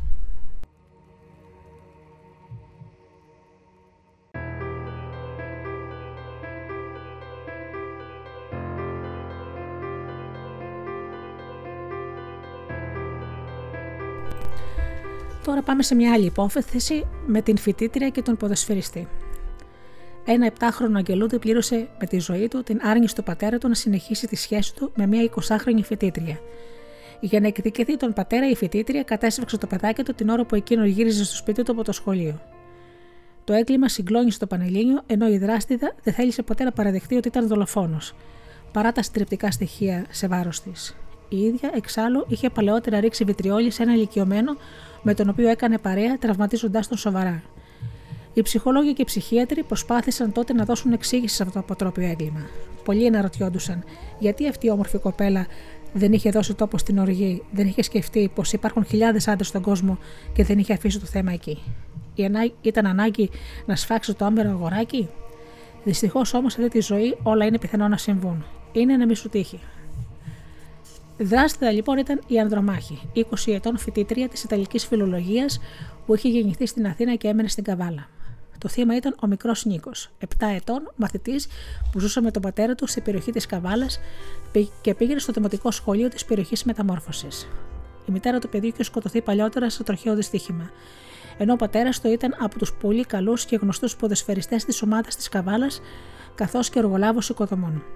Το φοβερό έγκλημα έγινε λίγο πριν από τις 7 το βράδυ στις 19 Οκτωβρίου του 1989 στην οδό Αρκαδίου κοντά στο 16ο Δημοτικό Σχολείο της Μεταμόρφωσης Καβάλας. Μετά την επίθεση που δέθηκε το παιδί, διακομίστηκε στο νομαρχιακό νοσοκομείο Καβάλας, όπου οι γιατροί αποφάνθηκαν ότι ο θάνατος του μαθητή Νίκου προήλθε από μοραγικό σοκ και καρδιοπνευστική αναπάρκεια. Η κηδεία έγινε την άλλη μέρα και στις 3.30 το απόγευμα στην εκκλησία της Μεταμόρφωσης του Σωτήρου Καβάλας, παρουσία μεγάλου αριθμού συγγενών, φίλων και γνωστών της οικογένειας, εκπαιδευτικών συμμαθητών του και περιοίκων του συνοικισμού Βύρονα. Οι σκηνές που εκτελήθηκαν κατά τη διάρκεια της νεκρόσωμης ακολουθίας και της κηδείας ήταν πρωτοφανεί σε συγκίνηση.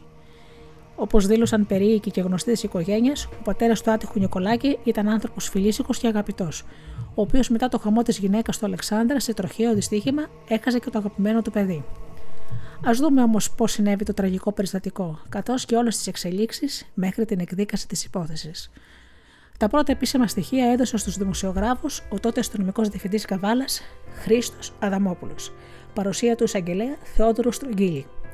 Παρόλο στη συνέντευξη ήταν και ο αξιόλογος Παύλος Αλισάνογλου, ο οποίος δούλευε στον δημοσιογραφικό οργανισμό Λαμπράκη. Σύμφωνα με όσα μετέδωσε, η φοιτήτρια είχε αγοράσει ένα μεγάλο σουγιά από κατάστημα της Καβάλας και στη συνέχεια μετέβη στο συνοικισμό Μεταμόρφωση, όπου περίμενε σε κάποια απόσταση να σχολάσει από το σχολείο Νικολάκης. Τον είδε να βγαίνει λίγο πριν τις 7 το βράδυ παρέα με ένα μαθητή του. Εκμεταλλευόμενη το γεγονός ότι ο δρόμος ήταν σχεδόν έρημος και ο φωτισμός ελλειπής, πετάχτηκε στραπή ανάμεσα από τα σταθμένα αυτοκίνητα, έπιασε με το αριστερό της χέρι το μικρό από το κεφάλι και με το σουγιά που κρατούσε στο δεξί της χέρι, χτύπησε δυνατά κάτω από το δεξιό του αυτή, αποκόπτοντάς του τις αρτηρίες. Στη συνέχεια παράτησε το θύμα, εμόφερτο, διήγησε πεζή περίπου 2 χιλιόμετρα και σε ένα κατάστημα στην άλλη άκρη της καβάλας έπλυνε τα χέρια και τα ρούχα της που ήταν γεμάτα αίματα.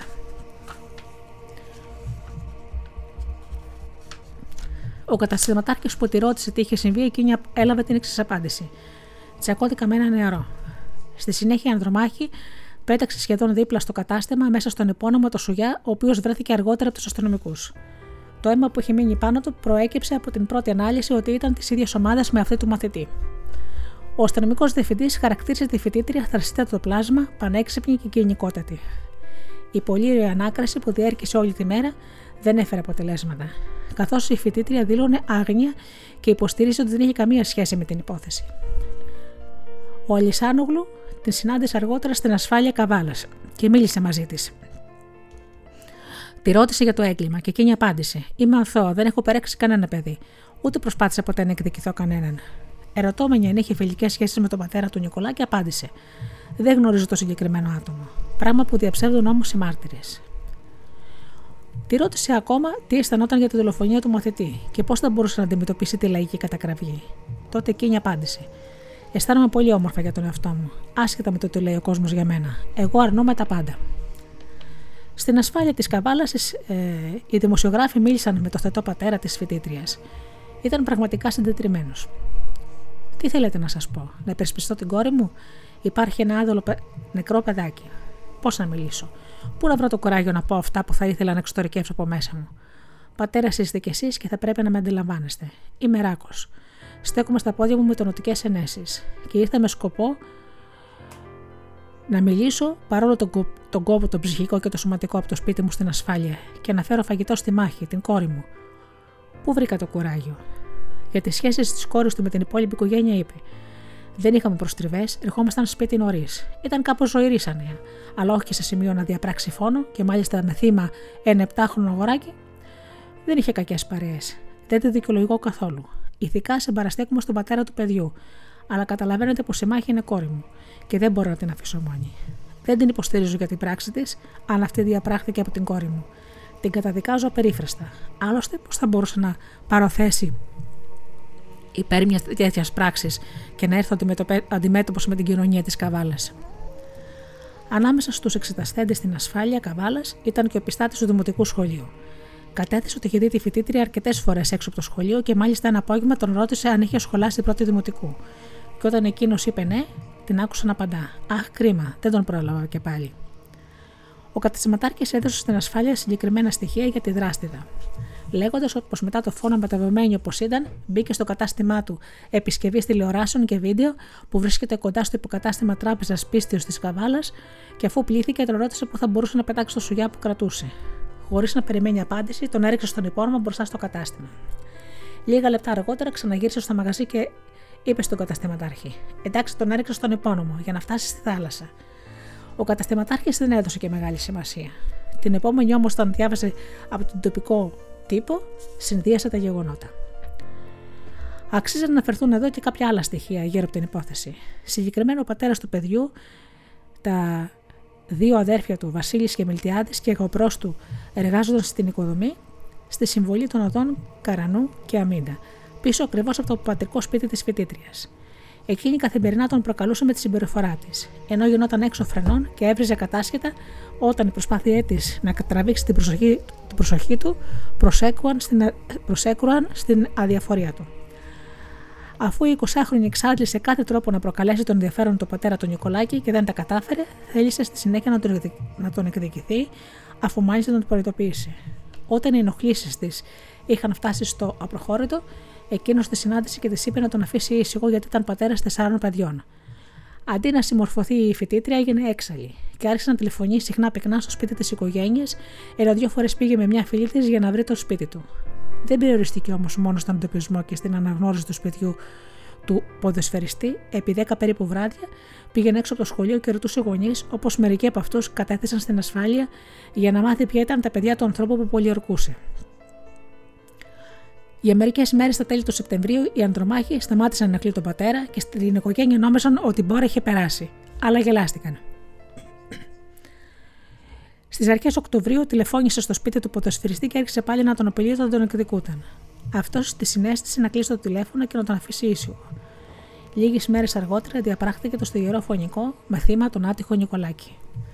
Ο πατέρας του άτυχου παιδιού κατέθεσε επίσης στην ασφάλεια και αναφέρθηκε στην επιμονή της φοιτήτριας να συνεχίσουν σχέσεις και στη δική του προσπάθεια να την αποτρέψει και να την πείσει να τον αφήσει ήσυχο. Ο συμμαθητή που είχε βγει μαζί με τον Νικολάκη από το σχολείο τη μοιραία μέρα κατέθεσε ότι είδε τη συγκεκριμένη γυναίκα στην οδό Αρκαδίου να πλησιάζει τον Νίκο και να προβαίνει στην αποτρόπια πράξη της. Από τη γενικότερη έρευνα προέκυψε ότι η φοιτήτρια, περίπου 20 μέρες νωρίτερα, είχε συνάντηση με μια 17χρονη φίλη της, από την οποία ζήτησε να, να τη βοηθήσει να εκδικηθεί κάποιον και να σεμαδέψει ένα παιδάκι, όπως της είχε πει. Η φίλη της βέβαια αρνήθηκε τέτοιου είδους βοήθεια και μάλιστα την επόμενη πήγε στην ασφάλεια Καβάλας και ανέφερε στους αστυνομικούς όσα της είχε πει 20χρονη για να την προστατεύσει, όπως πολύ σωστά το έθεσε. Ο διοικητή της ασφάλειας είχε καλέσει τότε την Αντρομάχη για αυστηρές συστάσεις. Της είπε χαρακτηριστικά: Πρόσεξε, αν γίνει κάποιο φωνικό ή τραυματισμός, η πρώτη που θα συλλάβουμε θα είσαι εσύ. Προέκυψε επίσης από την αστυνομική έρευνα ότι η Ανδρομάχη δεν είχε αγοράσει το σουγιά την ημέρα του φόνου, αλλά πολλές μέρες νωρίτερα. Κάτι που οδήγησε τις ανακρατικέ αρχές στο συμπέρασμα ότι είχε εξ αρχής πρόθεση να σκοτώσει ή να τραυματίσει σοβαρά το μαθητή και να εκδικηθεί τον πατέρα του. Εξάλλου, πριν πάει στην τελευταία και μοιραία φορά έξω από το σχολείο για να εκτελέσει το φωνικό της σχέδιο, προσπάθησε να δημιουργήσει άλοθη πριν στήσει καρτέρι στο μικρό μαθητή και πήγε σε ένα κεντρικό ξενοδοχείο της Καβάλας στην καφετέρια όπου παρήγγειλε καφέ, επιδιώκοντας να τη δουν οι σερβιτόροι και θα μόνο του, που γνώριζαν την ίδια και τους γονείς της. Συγκεκριμένα επισκέφθηκε το ξενοδοχείο στις 5 το απόγευμα και έμενε για 3 τέταρτα τη ώρα, μέχρι τις 5 και 45. Όμως δεν μπόρεσε να δικαιολογήσει στην ασφάλεια καβάλας που βρισκόταν από εκείνη τη στιγμή, από τις 5 και 45 μέχρι τις 7, που, που διέπραξε το έγκλημά της. Αυτό ήταν ένα επιπλέον στοιχείο σε βάρος της. Μετά την προανάκριση, η δράστιδα περιέπεσε σε αντιφάσεις και άφησε πολλά κενά, χωρίς όμως να ομολογήσει. Πριν από την προσαγωγή της στον εισαγγελέα, μίλησε πάλι με, συνα... με συμδημοσιογράφου, προσπαθώντας να κατασκευάσει άλοθη και ισχυριζόμενη αταλάντευτα ότι δεν είχε σκοτώσει εκείνη το παιδί. Και επέμενε κιόλας. Δεν είχα σκοπό να σκοτώσω ένα αθώο παιδάκι, δεν μου φταίει σε τίποτα και δεν δέχομαι ότι δεν αντιμετωπίζω ψυχολογικά προβλήματα. Αυτό είναι κακόβουλο. Είχατε σχέσεις με τον πατέρα του παιδιού και όταν αυτό σας ζήτησε να διακόψετε τις σχέσεις σας, εσείς του είπατε ότι θα τον χτυπήσει εκεί που πονάει και αυτό κατατέθηκε και από τη στενή σας φίλη. Δεν θυμάμαι να το είπα, αλλά αν ακόμα ξεστόμαστε τέτοιο πράγμα, δεν θα φτάσω στο σημείο να δολοφονήσω ένα παιδί. Και ο σουγιάς που πετάξατε στο υπόγειο, στο, στον υπόνομο, τα ματωμένα ρούχα και η βραδινή επίσκεψή σας στο κατάστημα όπου πληθήκατε, αυτό είναι άλλη υπόθεση. Το είπε και το παραλαμβάνω. Είχα μαλώσει με κάποιο φίλο μου.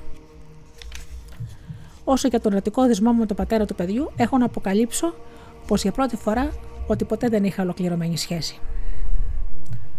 Μετά την ολοκλήρωση της προανάκρισης, η φοιτήτρια με τη δικογραφία που είχε σχηματιστεί σε βάρος της παραπέμφθηκε στη δικαιοσύνη.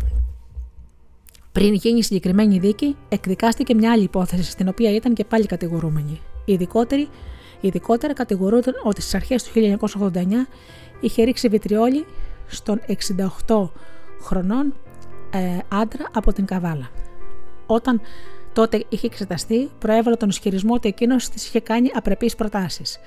Στη δίκη δεν παραβρέθηκε, στέλνοντας τηλεγραφική επιστολή στην εισαγγελία Καβάλας, με την οποία μεταξύ άλλων ότι εξηγούσε ότι δυνατούσε να παραστεί επειδή αντιμετώπιζε ψυχολογικά προβλήματα που πλέον κινδύνευε η σωματική της ακαιρεότητα λόγω της εμπλοκής της στη σοβαρότερη υπόθεση της τυγερή δολοφονία του 7χρονου. Τελικά, για την υπόθεση με το βιτριόλι, το τριμελές πλημμυριοδικείο Καβάλας καταδίκασε ερήμην της την 20χρονη σε φυλάκιση 2 ετών χωρίς αναστολή για πρόκληση σωματικής βλάβης. Η υπόθεση της δολοφονίας εκδικάστηκε το Μάρτιο του 1991 στο Κοκοργοδικείο Κομωτινής σε μια κατάμαστη αίθουσα. Μεταξύ των μαρτύρων εξετάστηκε και ο πατέρας του παιδιού, που σύμφωνα με το ρεπορτάζ της τότε ε, Μαλαχρινής Μαρτίδου δημοσιογράφος στην εφημερίδα Χρόνος, αποκάλυψε ότι μετά τη διάλυση του δεσμού του με τη φοιτήτρια και την άρνηση που προέβαλε στην πρόταση γάμου που του είχε κάνει εκείνη, δέχτηκε δύο φορές τηλεφωνήματα και απειλές. Η φοιτήτρια απείλησε ότι θα έκανε κακό στα παιδιά του, αν και αργότερα τον καθησύχασε ότι δεν, ήταν, δεν είχε προθέσεις για κάτι τέτοιο. Ο πατέρας κατέθεσε ακόμη ότι η ανδρομάχη έβγαινε στο μπαλκόνι και του επιδείκνυε τα στήθη της, λέγοντάς τον ανίκανο. Δεν άνοιξαν να βρεθούν σε κάποιο ξενοδοχείο της πόλης, όπου συναντιόντουσαν έκτοτε κρυφά και σε τακτά χρονικά διαστήματα, καθώς ο 44χρονο πρώην ποδοσφαιριστής ήταν αρκετά γνωστός και δεν ήθελε να δώσει αφορμή για σχόλια. Τρία χρόνια νωρίτερα είχε χάσει τη σύζυγό του. Στα τέλη Αυγούστου του 1989, όπως είπε το δικαστήριο, αποφάσισε να διακόψει τη σχέση μαζί της, ενώ η 19, 19χρονη τότε δράστηρα, ερωτευμένη σφόδρα μαζί του, τηλεφωνούσε συνεχώς στη δουλειά του. Έτσι η φοιτήτρια άρχισε τις απειλές. Ήταν παρθένα και δεν είχαμε κανονικές ερωτικέ σχέσεις. Με πίεσε να την παντρευτώ. Ήθελε μονιμότατα στο δεσμό μας, είπε ο πατέρας του δικοχαμένου Νίκου, τονίζοντας ότι τότε η φοιτήτρια ήταν φυσιολογική στη συμπεριφορά της. Εξετάστηκε επίσης ο πατέρας της φοιτήτριας, ο οποίος είπε: Αυτό το παιδί το βλέπω σαν θείο δώρο. Μου τόσο ο Θεός και θα το υπερασπιστώ με όλες τις δυνάμεις μου, με κάθε νόμιμο μέσο. Το πήρα από το ίδρυμα μαζί με τον τρίχρονο τότε μεγαλύτερο αδερφό της και τα μεγαλώσαμε με πολύ αγάπη.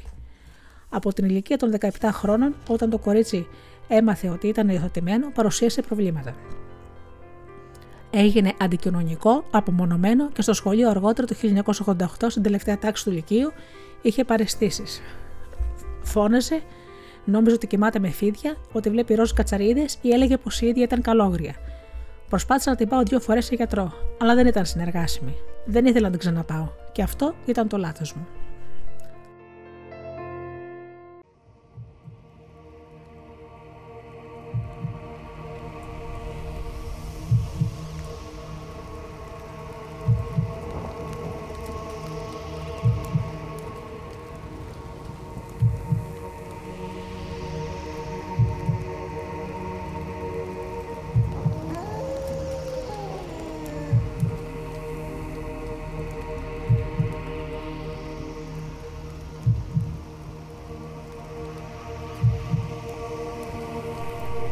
Ο πατέρας της Ανδρομάκης, από την υπροβιλική αγάπη του στα παιδιά, δεν έλαβε μέτρα για τις ερωτοτροπίες της κόρης του ή την ανάρμοστη συμπεριφορά της, τόσο στο σχολείο, όπου ήταν επιθετική, έσχιζε τα πουσιολόγια και πήρε το απολυτήριο να ακούς μία διαγωγή, όσο και στη γειτονιά, όπου έβγαινε στο μπαλκόνι επιδεικνύοντα τα στήθη της.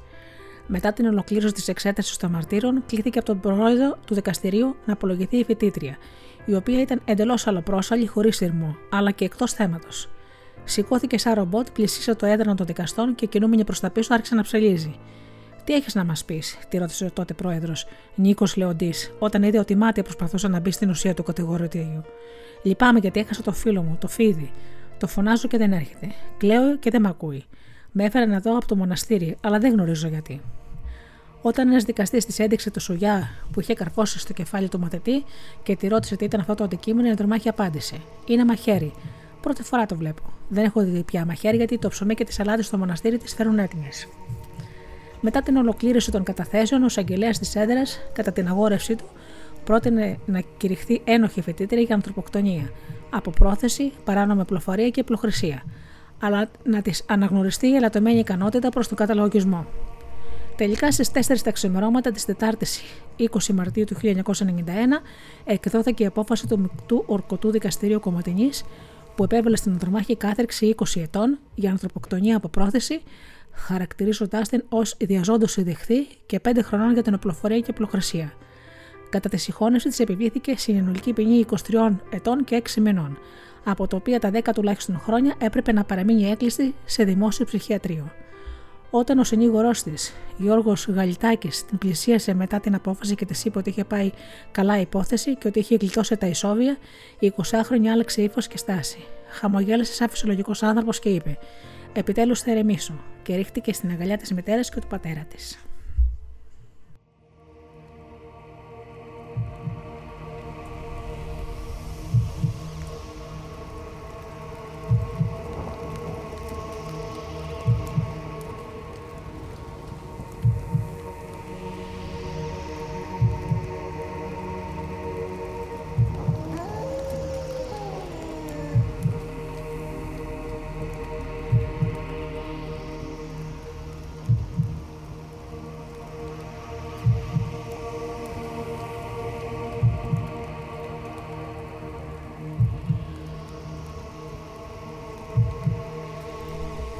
Τώρα θα σας πω για μια άλλη υπόθεση μιας γυναίκας που ξέκανα τον άντρα της με τσεκούρι ενώ κοιμόταν. Μου φερόταν απάνθρωπα, έλεγε. Ήταν σκληρός. Ήταν απάναυσος. Με πατούσε με άλλες γυναίκες. Μου έπαιρνε τα χρήματα και χαρτόπεζε. Δεν ενδιαφερόταν για το σπίτι. Και το κυριότερο, έκανε άσημες χειρονομίες στη μια από τις τρεις κόρες μας. Αυτή περίπου πρόβαλε για να δικαιολογήσει την πράξη της η συνταξιούχος του Ίκα, που το καλοκαίρι του 1988 δολοφόνησε τον σύζυγό της την ώρα που εκείνος κοιμόταν, χρησιμοποιώντας ένα τσεκούρι και ένα σκαρπέλο. Αρχικά δήλωνε άγνοια για τον πιθανό δράστη.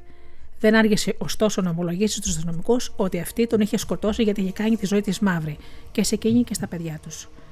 Συζητώντας το θέμα της συζυγοτοκτονίας μες, με τους ε, ρεπόρτερ του δικαστικού ρεπορτάζ, διαπίστωσαν πως και οι τρεις κόρες του ζευγαριού ήταν συνεχώς κοντά στη μάνα τους και συμπαραστάθηκαν σε εκείνη με το παραπάνω.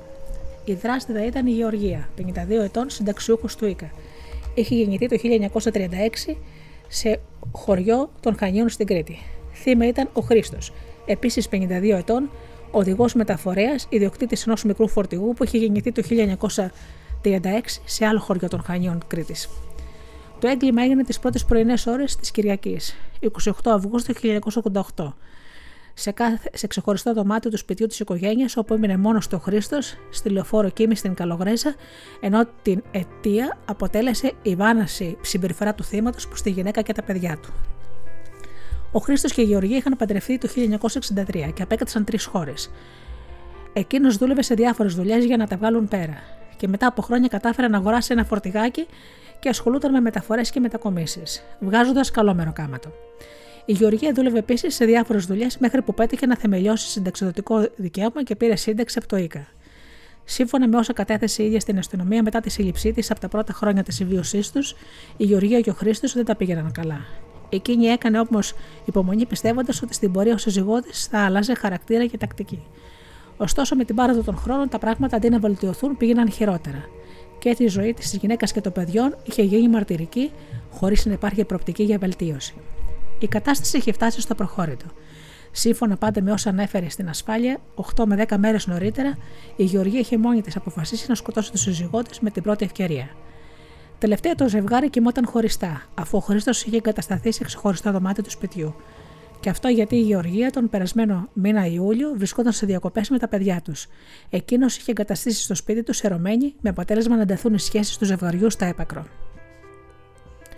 Την πρώτη πρωινή ώρα της 28η Αυγούστου 1988, ο Χρήστος κοιμόταν πολύ βαριά, έχοντας καταναλώσει μεγάλη ποσότητα κρασιού. Και έτσι η Γεωργία σκέφτηκε ότι οι αντιστάσεις του θα ήταν μειωμένες και έθεσε σε εφαρμογή το σχέδιό της.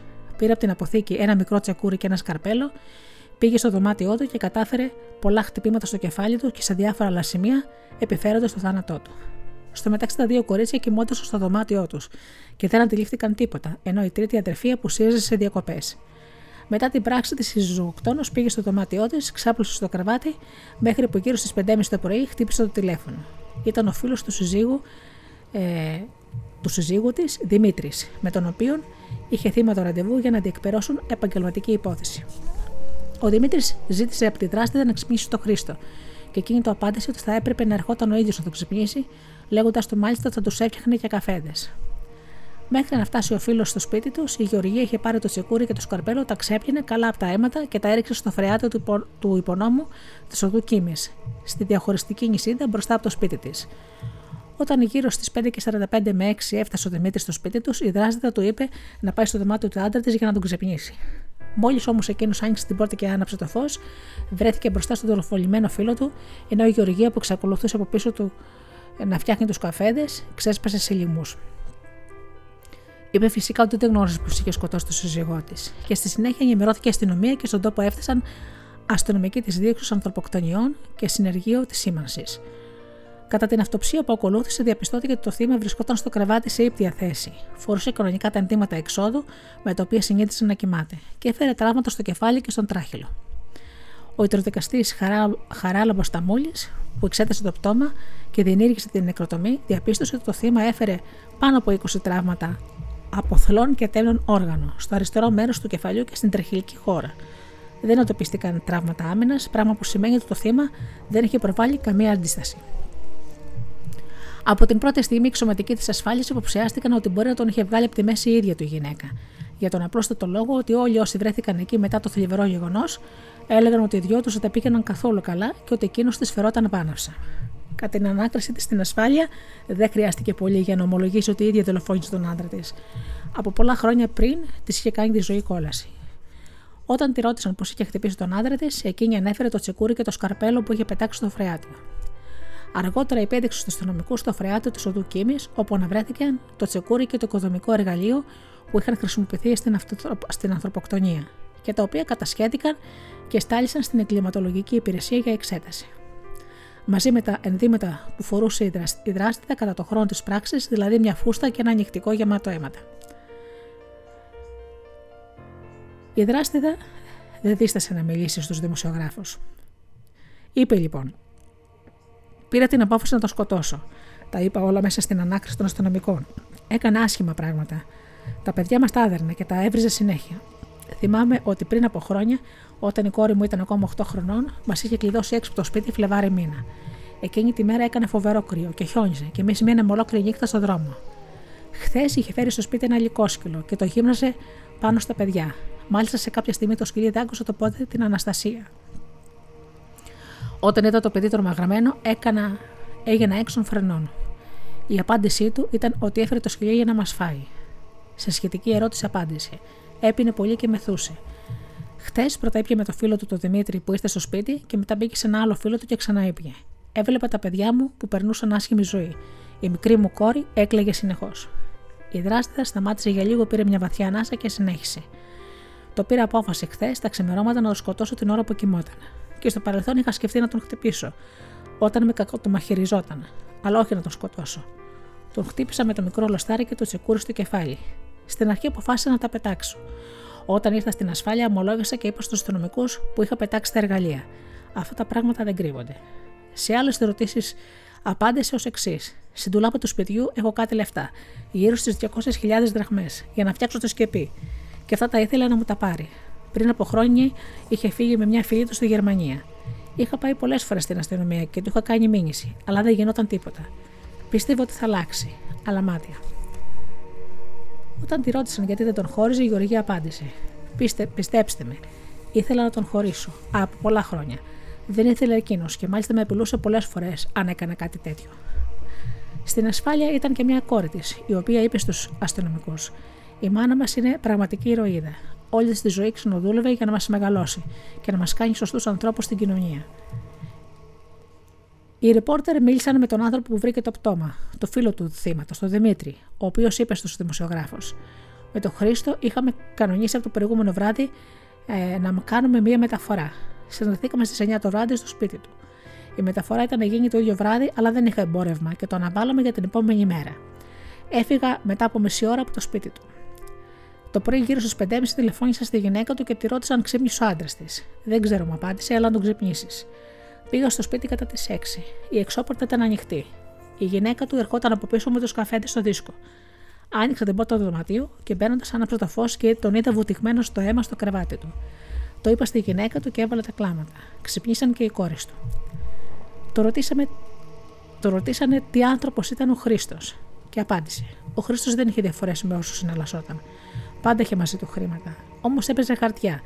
Θα πρέπει να σας πω ότι με τη γυναίκα του είχε πολλές διαφορές. Όταν έλειπε σε διακοπές εκείνη και τα παιδιά, είχε φέρει φιλανάτα στο σπίτι και από τότε ζούσαν χωριστά. Μετά την απολογία του και τις καταθέσεις που έλαβαν οι αρμόδιοι αστυνομικοί, η δράστηδα παραπέμφθηκε στην εισαγγελία. Ο εισαγγελέας Σταύρος Μαυρόπουλος της είπε πως όταν δεν θέλουμε ή δεν μπορούμε να ζήσουμε με κάποιον άνθρωπο, τον χωρίζουμε. Δεν τον σκοτώνουμε και η 52χρονη απάντησε πως ο σύζυγός της παρανοχλούσε τη μια από τις κόρες της, και αυτό είχε κάνει το ποτήρι να ξεχυλήσει.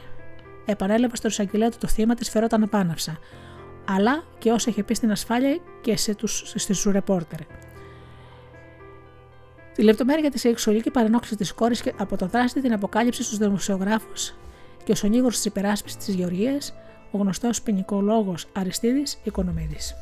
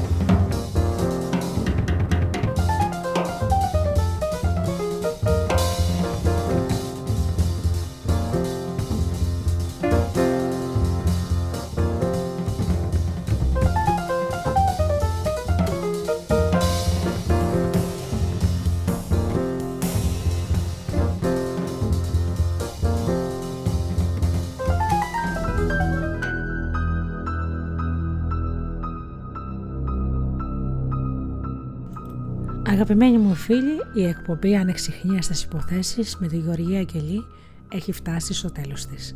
Σας ευχαριστώ θερμά που ήσασταν εδώ μαζί μου. Ανανεώνω το ραντεβού μας για την επόμενη εβδομάδα. Καλό σας βράδυ.